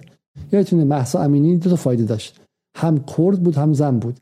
میگفتن که جمهوری اسلامی در گشت ارشاد یک کرد زن رو کشته، بعضی میگفتن یک زن کرد رو کشته. بستگی داشت کدوم بیشتر میچزون و میتونست باعث خشم شه، آدم رو به خیابون برسونه. برای همین این جنازه ها رو برای این مصارف مختلف میارن، هر کدوم برای یک جایی، یکیشون برای تحریک کردها، یکیشون برای تحریک مثلا چند کسایی که به ظلم حساسن، قصه عاشورا براشون مهمه و غیره. موبایل رو به مامان یاد بدی اینطوری بگیره دستش که رد و پای تو هم نباشه. این نحوه ضبط یک فیلم عادی نیست. هر ویدیویی هم که ضبط میکنه باید یه دقیقه باشه. حالا من بیشتر میگم ولی میدونم که ناهیدم میتونه بهتون توضیح بده. مسیح علینژاد در آمریکا در حال آموزش دادن به 2 نفر از مادران جانباختگان آبان 98 است. هیچ‌جا من قبلا بهت گفتم اصلا از رو نوشته نخون عزیزم. توی این چیزا نیافت که بابا از اون نوشته بخونی اونجوری بگن این خط گرفته خط دادن. من مادر ابراهیمم، با این موبایلم اومدم توی خیابون. ببرم اون جایی که بچه‌م بود، ببرم اون جایی که بچه‌م آخرین روز نفس می‌کشید به جونش گرفتن. اینجا همون خیابون بود که شیر زدن. بعد من این فیلم‌ها رو وصل بکنم به فیلم ناهی و یک کلمه از ابراهیم بگم، یکی از پویا، و این دو تا مادر کنار هم دیگه میرن.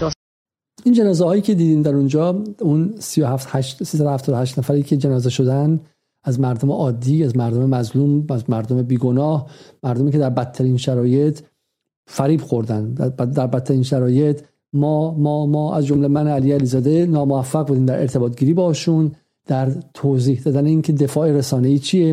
ما وقتی بچه بودیم در دهه 60 ما رو می‌بردن کلاس آموزش دفاعی، بهمون اسلحه می‌دادن، می‌گفتن که خرقلت بزنیم روی تپه‌ها که آماده شیم اگر صدام وارد تهران شد چیکار کنیم. سال 65 66 67 من مدرسه راهنمایی می‌رفتم و ما رو می‌بردن آموزش دفاعی، بهمون تفنگ می‌دادن شلیک کنیم و غیره. و الان یک نفر به اینها آموزش دفاعی رسانه‌ای نمیده، یه جزوه 10 صفحه‌ای قابل قبول، نه اون چیزای گلدرشت چه می‌دونم که فقط به درد یه جناح خاصی میخوره. نه چیزی که مردم عادی با هر سبک زندگی، با هر جور زندگی، با حجاب، بی حجاب، معتقد به اسلام، غیر معتقد به اسلام، معتقد به جمهوری اسلامی، غیر معتقد به جمهوری اسلامی، مردم ایران ملی، نگاه ملی، بتونن از خودشون، از ذهنشون، از عقلشون، از روانشون حمایت کنن. ما دیشب توی این برنامه جدال تو اسپیس خانومی اومد، نه والا واقعی بود غیر واقعی، میگفت من نمیتونم اخبار ایران رو بدون اشک بخونم، من به عنوان قربانی به این آدم نگاه میکنم. خب کسی که به خاطر اینکه دفاع رسانه‌ای نداشته دچار افسردگی شدید شده، خب و الان تو این افسردگی شدیدش احتمالاً خواهان تحریم ایران هم داره میشه، دو تا لگدم به ایران خواهد زد. خب کار ویژه این خانم تحریم تیم ملی بودش و فحش دادن و لعنت کردن بازیکن‌های تیم ملی بود و مقصر پشتش کیه؟ منم علیزاده، منم که نتونستم به این آدم دفاع رسانه‌ای بهش یاد بدم. حالا این آدمایی که بچه‌هاشون کشته میشن اینجا، این 378 نفر که تموم نمیشه کارشون، که ما بریم سراغشون و بگیم که مادر عزیز جنازه ها رو قاب کن، میخوایم صادرات کنیم، صادرات انقلاب، صادرات جنازات رو میخوایم بین‌المللی کنیم، ببریم توی مجامع بین‌المللی جهانی. موبایل رو به مامان یاد بدی، اینطور ببرتون که بچه‌م آخرین روز نفس بکشه، به جونش بگردم. اینجا همون خیابون میشه میشی سنن. بعد من این فیلم‌ها رو وصل بکنم به فیلم ناهی و یک کلمه از ابراهیم بگم، یکی از پویا، و این دو تا مادر کنار هم دیگه میرن داستان بچه‌هاشون رو میگن. او آموزش میدهد چگونه فیلم بگیرن، چه بگوین. به خاطر پسرم پویا بختیاری، به خاطر رویاهاش که پرپر نابود کردید، به خاطر جونهایی که گرفتید، به خاطر عشقها. و در چه موقعیتی این حرفها را بزنن؟ هیچ جونم، ببین اگر پشت سرت یه چادر سیاه باشه صورتت بیشتر به چشم میاد و خیلی سینمایی تر میشه.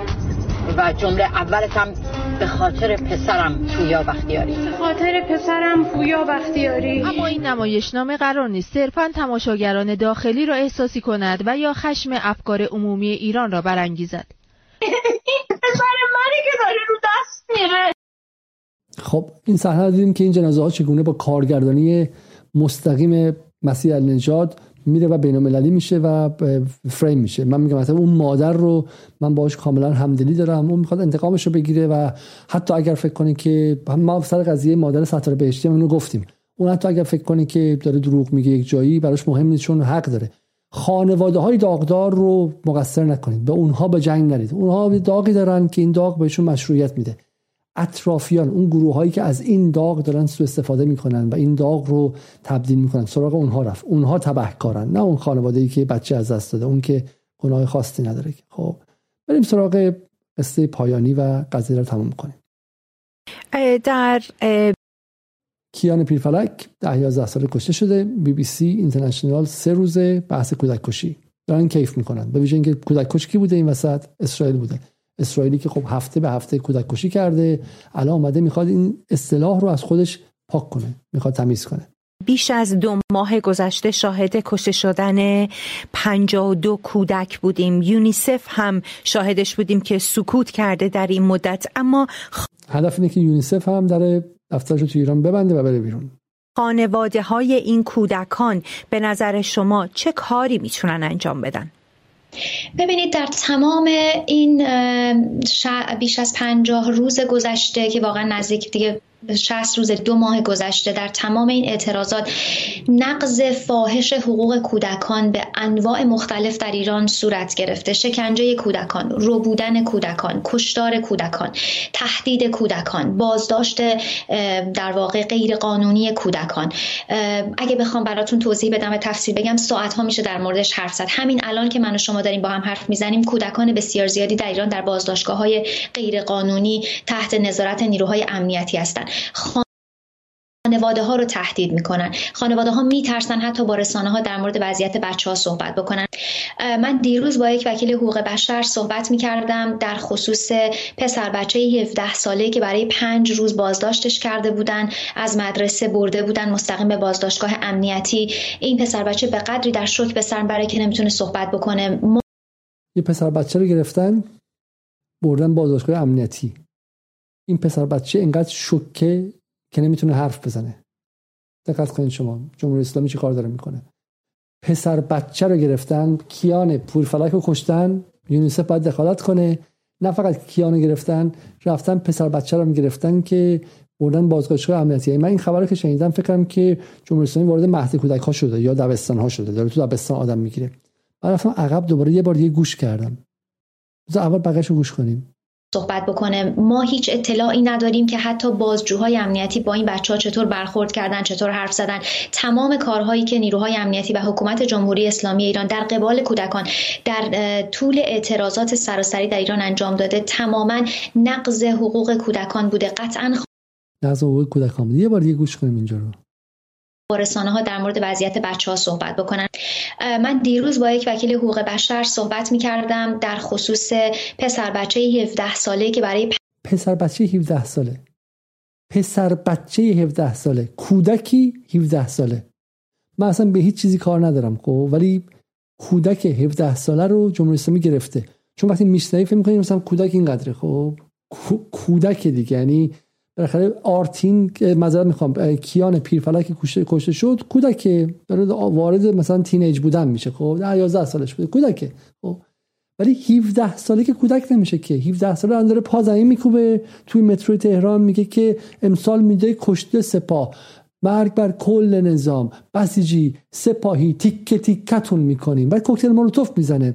بعد توی همین پیرانشهر، این ویدیویی که من نشون دادم رو زمین میکشه و من به اشتباه گفتم مهاباد، در پیرانشهر رو زمین میکشه، شورت همسر یک سپاهی رو بالا سرش میگردونه و بعد میگه که با سلاح دستش گرفته اون کودک. همونطور که در پایگاه‌های پجاک، در پایگاه‌های کومله، در پایگاه‌های حزب دموکرات کودکان 17 ساله‌ای بودن که آموزش کشتن میدیدن، آموزش آدم کشی، آموزش همونطور در اردوگاه‌های داعش هم کودکان 16 15 17 ساله‌ای بودن که بعد میرفتن 100 نفر میکشتن. الان یونیسف میخواد چیکار کنه؟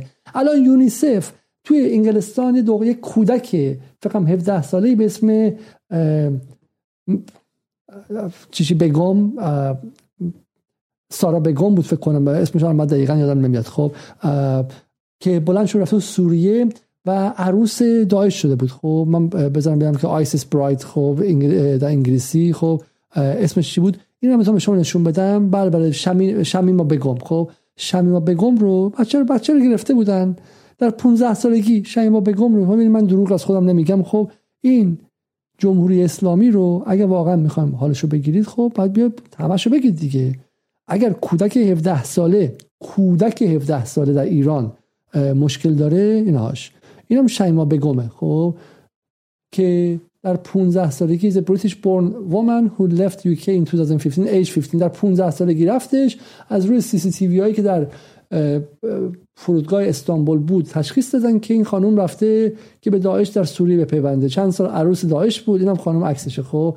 بعد اومد انگلیس و نتونستن کاری هم کنن باهاش و دولت انگلیس هم ایشون رو دیپورت کرد، اکسپاتریتش کرد. این دعوا سر این بود که ما دیگه نمیخوایم که اصلا، آخرش برنده شد و بعد 3-4 سال موند. ولی خبرها این بود که آقا ما نمیخوام دیگه این انگلیسی باشه، آیسیس براید arrives back.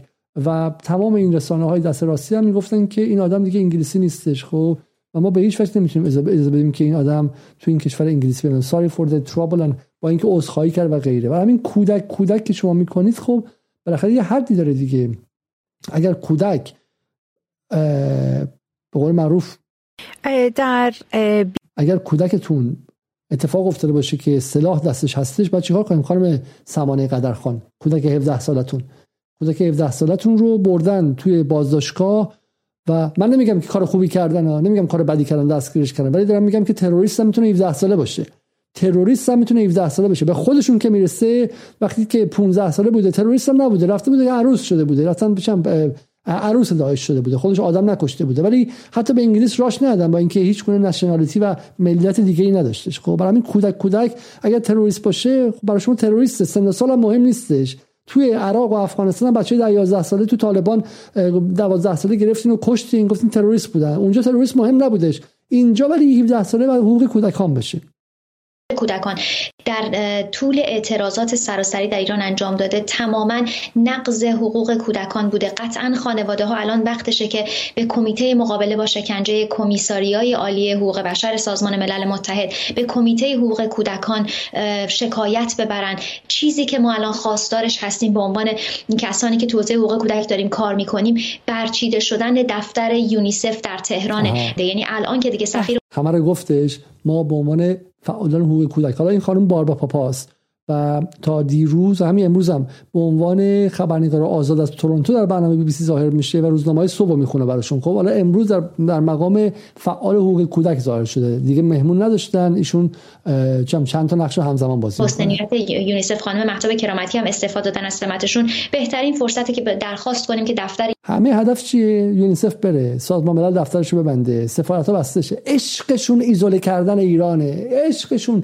یعنی نتانیاهو اومده اونجا میگه آقا برای هر سفارتی که ببندی، هر نهاد بین‌المللی که تو ایران ببندی، هر خورده ایزوله کردن چک واسط میکشم. خب یه خورده دیگه جشنواره فجر ببند، دفتر هر چی که هست، دفتر ایکا رو ببند، هواپیمایی جهانی رو ببند، دفترش هم میدونم سازمان بهداشت جهانی رو ببند. هر چقدر ایزوله ترش کنی من از تو تشکر میکنم. الان میخواد یونیسف رو ببنده، یونیسف در تهران هم بسته بشه که نشون بدیم میزان حجم خشونت که علیه کودکان میشه و سکوت ایران در چه حده، که اصلا نیازی به اون دفتر تشریفاتی و هزینه‌ای که یونیسف برای نگهداری اون دفتر در داخل ایران داره میکنه و هزینه‌ای که داره براش میکنه اصلا نیازی نیست، چون یونیسف صرفا یک مقام تشریفاتی نشون داده، فقط یک سازمان تشریفاتیه که حامی دولت هاست و بیشترین کاری که در این مدت کرده، در طی این سالها کرده، الان ما داریم نتیجه‌اش رو می‌بینیم. فقط شاید رسیدگی به وضعیت واکسیناسیون و فلج اطفال کودکان بوده که واقعا در این سطح کشتاری که از کودکان انجام شده اصلا دیگه نیازی نیست. اگه کودکی زنده نباشه اصلا کسی نیاز نداره که به واکسنش رسیدگی بکنه. این واقعا اتفاق افتادم تو BBC. سمانه قدرخان که 24 ساعته تو تلویزیون BBC میاد به عنوان خبرنگار آزاد، روزنامه رو براشون میخونه، تحلیل میکنه. ببین چه جمله‌ای گفتش یونیسف ببنده درو بهتره، هزینه‌اش هم صرف جویی میشه و یونیسف کاری نمیکنه که حد اکثر چی کار کرده این سالها ما دیدیم.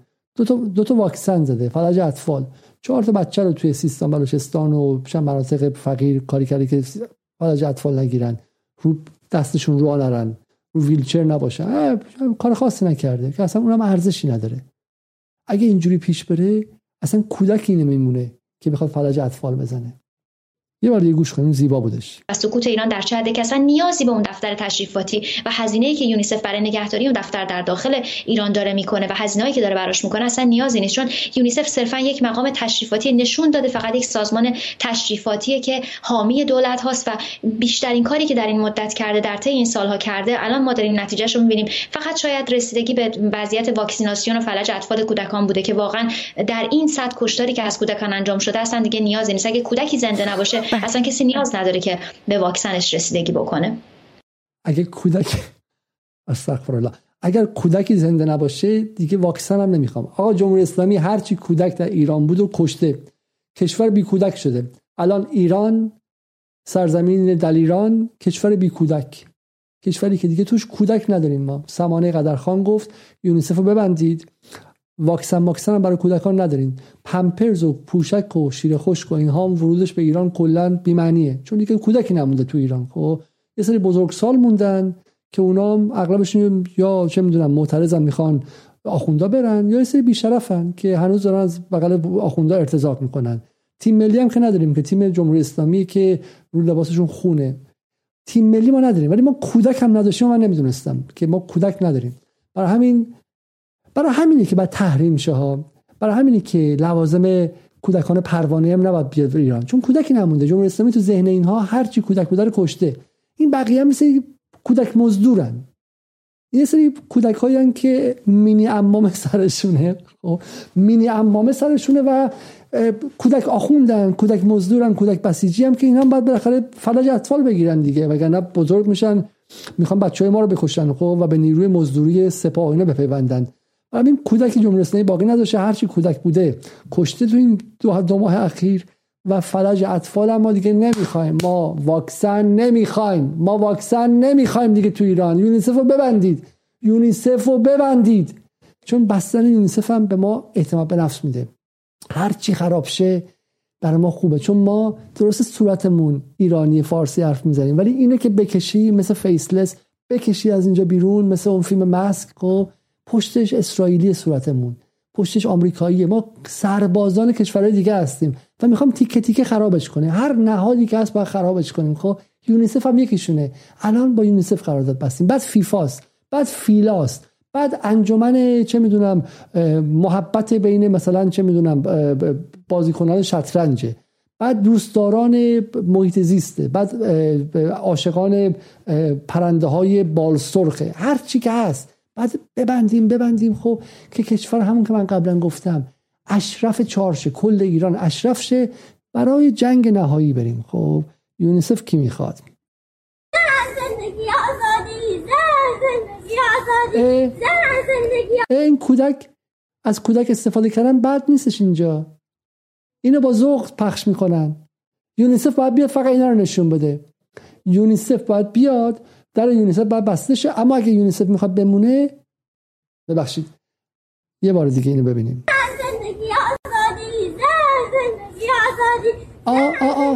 اینجا خوبه، این اشکال نداره، بچه اشکال نداره. خب اگه بچه کار سیاسی کنه ما با ذوق اینو پخش میکنیم. خب ما با ذوق پخش میکنیم. کودک خوبه، ولی به شرطی که کودک این سمت باشه. و یونیسف باید بیاد. اگه میخواد بمونه، ما واکسن نمیخوام از یونیسف، ما از یونیسف تفنگای کوچولو میخوایم که بچه‌ها بتونن نگه دارن. خب چون دست بچه‌ها کوچولوئه، تفنگای کوچولو میخوام که این بچه‌ها که تو خیابونن که میگن بسیجی سپایی تیک تیکتون میخونیم بتونم نگه داره. این بچه 7 ساله که نمیتونه تفنگ گنده نگه داره. خب ما میخوایم اینا رو تو خیابون بفرستیم برای جنگ نهایی، برای مبارزه مسلحانه. و یونیسف اگر میخواد تو ایران باقی بمونه، فقط و فقط باید بتونه سلاح وارد کنه. بترسید از ما مسلح اومدیم با دهه 90.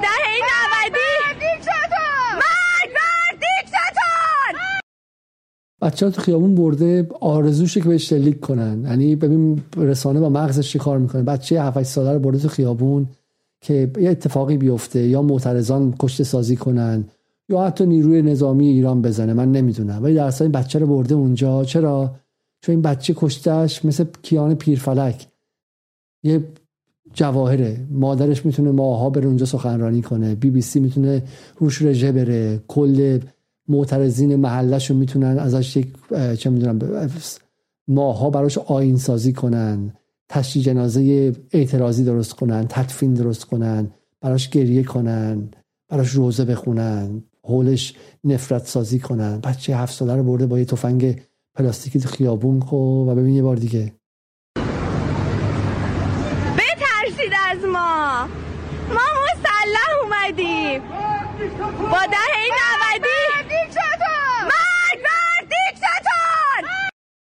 و اینا همینه، اینایی که حقوق کودک میگن. سمانه قدرخان، BBC، یک کلمه از حقوق آرتینی که تو شاه چراغ کشته شد، زخمی شد و پدر مادرش جلوش از بین رفتن و اونجوری تا آخر عمرش تروماتایز شد و ضربه دید، براشون مهم نیستش. و جنگ داخلی همینه. خود شما به خودتون نگاه کنید، یه لحظه به خودتون نگاه کنید. من کاری ندارم شما کدوم طرفید، حزب اللهی هستید، ضد جمهوری اسلامی هستید، با دینید، بی دینید. خب اگر شما هم دلتون برای آرتین شاه چراغ کباب شو و گریه کردین ولی واسه کیان پیرفلک گریه نکردید، خب شما بخش جنگ داخلی هستید. و برعکس، اگه برای کیان پیرفلک گریه کردید ولی اسم آرتین هم نشنیدید، شما بخشی از جنگ داخلی هستید. جنگ داخلی که شروع میشه که بخش‌های مختلف جامعه از همدیگه، از طرف مقابل دیگری سازی کنن، طرف مقابل به دیگری تبدیل کنن، دیگری که دیگه انسان نیست. همون کاری که نازی‌ها کردن. برای نازی‌ها یهودیان دیگری شدن، انسان نبودن. اونها وقتی که مادون انسان باشن خونشون مجازه. و هر کسی که داعش همین کارو میکرد، از شیعیان دیگری سازی میکرد. این رافضی‌ها از سگ کمترن، خب خونشون حلاله. خب و این اتفاق همینه، اینا دارن از بسیجی و سپاهی دیگری سازی میکنن. و این طرف هم اگر از منتقدین نظام دیگری سازی کنه، اونم وارد همین بازی جنگ داخلی شده. و این ببینید که براتون کدوم خونش عزیزتره، خون آرتین یا خون کیان پیرفلک.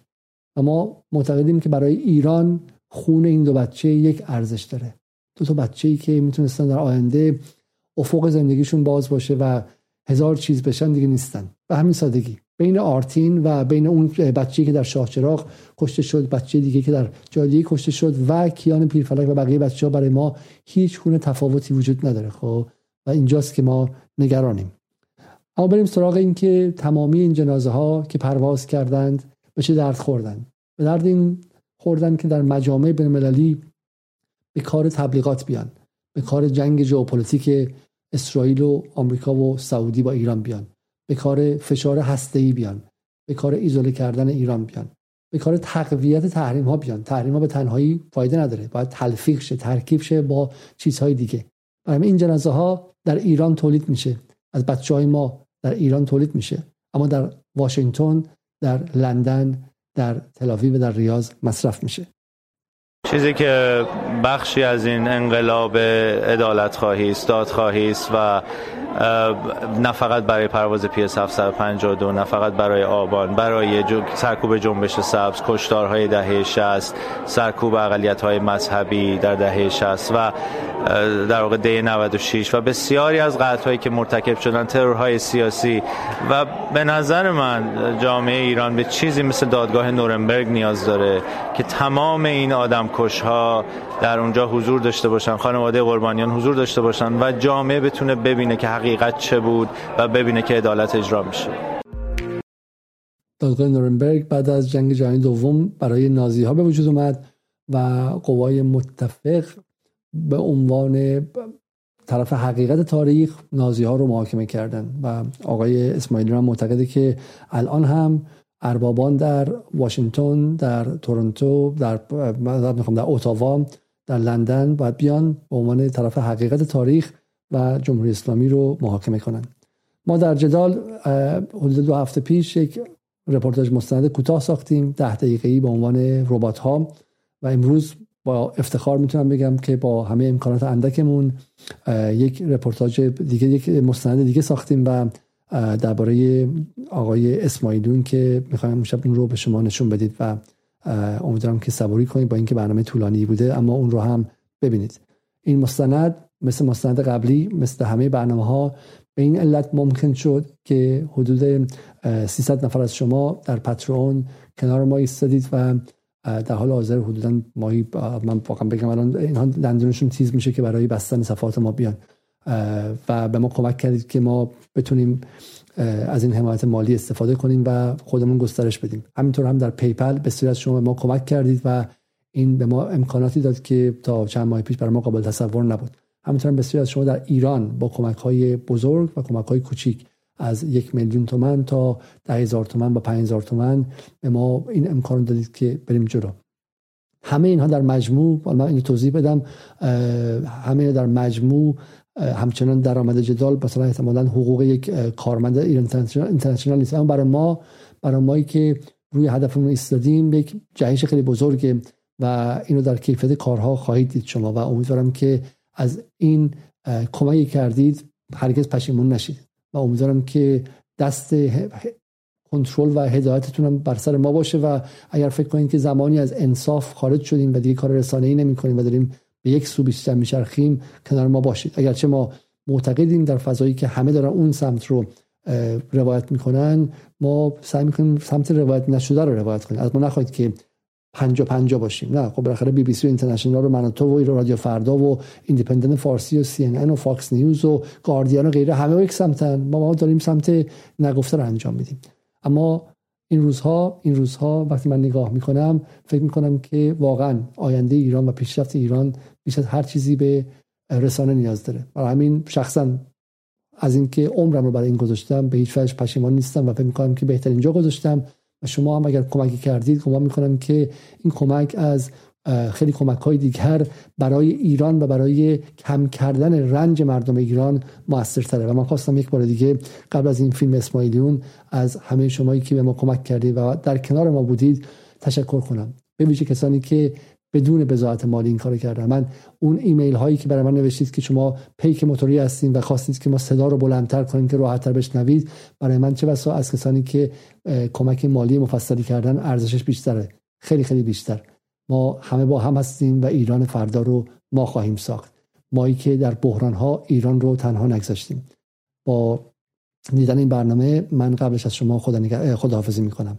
تا برنامه دیگر خداحافظ و توجه شما رو به دیدن این مستند جلب می‌کنم. Now Iran has admitted its military shot down a Ukrainian passenger jet by accident, killing all 176 people on board. Western countries have been piling pressure on Iran. همزمان اعتراض‌ها به پنهانکاری درباره ساقط کردن هواپیمای اوکراینی ادامه داره. همه مسئولیت این کار را می‌پذیریم.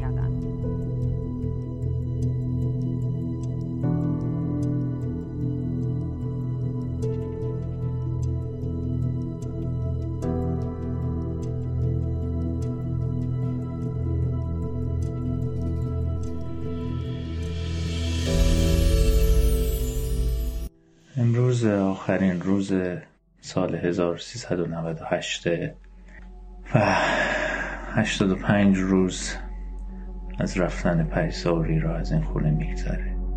برای همه کسانی که نوروز را جشن میگیرند سال بهتری را آرزو میکنم و برای خودم آرزوی جز رسیدن به دادخواهی و دیدن جانیان در دادگاهی بی‌طرفانه و عادلانه ندارم.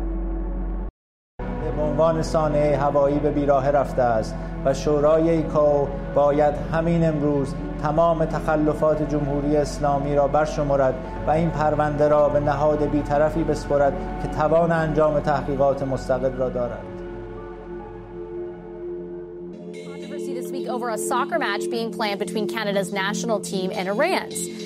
Canada soccer is facing با کمپین گسترده‌ای رو ما شکل دادیم در دو هفته گذشته. رسانه‌های زیادی به این مسئله پرداختند. مقامات سیاسی از هر دو حزب اصلی کانادا صحبت کردند، در این مورد بیانیه منتشر کردند.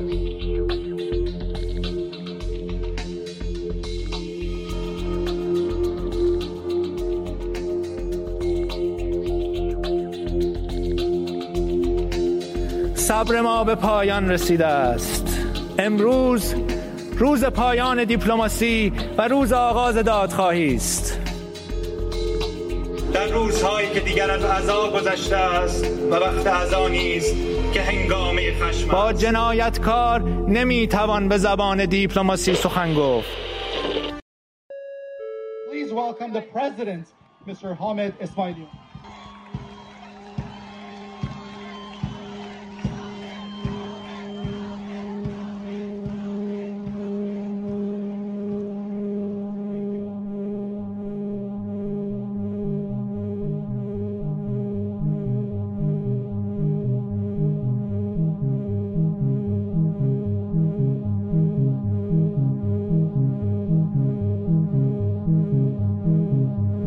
از حامد اسماعیلیون الان با جرأت میتونیم ما به عنوان کاوه زمان نام ببریم.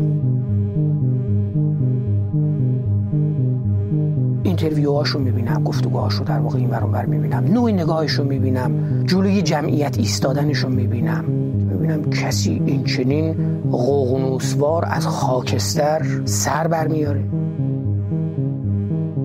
ما در واقع فعالین اجتماعی هستیم. اگر هر فراخوانی بریم داخل ایران یا بخوایم وارد فعالیت‌های سیاسی بشیم، ما در واقع لولمون رو از فعال اجتماعی داریم تبدیل می‌کنیم به فعال سیاسی. وارد یه دنیایی میشیم که بهش تعلق نداریم. ما همه آدمای معمولی هستیم.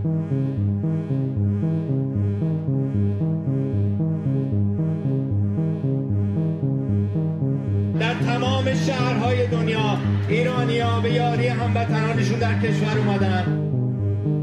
برای اینکه عصبانی ان، برای اینکه خشمگین ان.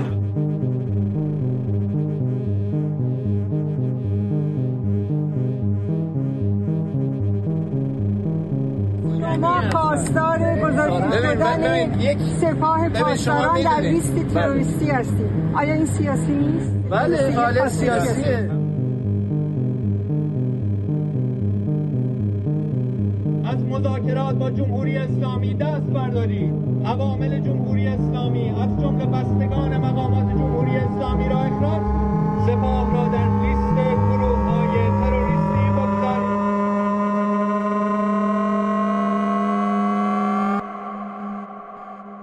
If we are gonna say that people in Iran come to the street, be sure that morning I'm in Tehran. I won't change that mindset to get there. So somebody said on Twitter, okay, next time is in Berlin, who knows, probably the third one would be in Tehran. So we're getting closer. Thousands of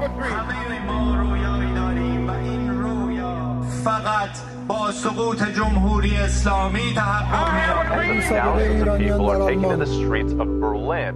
Berlin به هر حال یک تعبیر سمبولیک داره. دیوار برلین در این رویا باد در گیسوان زنان خواهد وزید.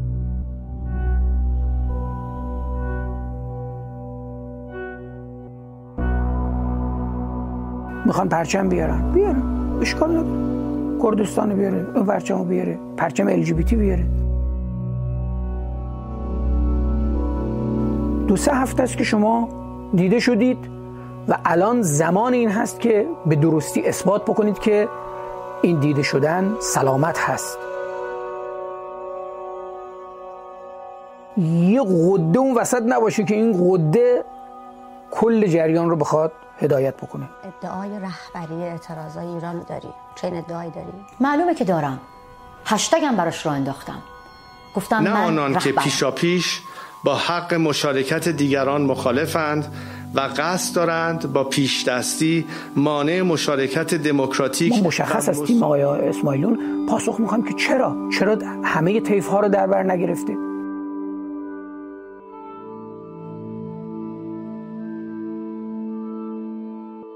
در این رویا کشورهای همسایه روی آرامش می‌بینند. در سوریه و لبنان و عراق مدام بلوا و آشوب نیست. نه ما سوریه قراره بشیم، نه لیبی بشیم. اگر قراره که ما تجربه تلخی بکنیم، اصرار جمهوری اسلامی بر ماندن. کسی به پوتین اسلحه نمیدهد تا اوکراینی ها را بکشد.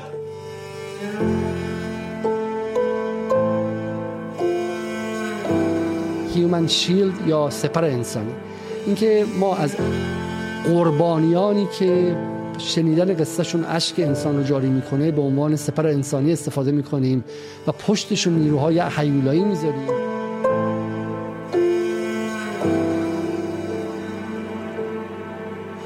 و ما نمیتونیم با اینها، چون من اگه بخوام شلیک کنم به اون لابی پشت بگم تحریم نکن، وسط بین من و اون لابی کی نشسته؟ حامد اسماعیلیون نشسته که جامعه باش همدلی داره. دقیقاً مثل کاری که تو اوکراین کردن. تو اوکراین هم ناتو وارد شد، تبدیلش کرد به یک افغانستان. وارد شدن، 4 تا عکس بچه رو نشون دادن، 4 تا زن بیوه رو نشون دادن، 4 شهروند قربانی رو نشون دادن و بعد ما اصلا فلت شدیم.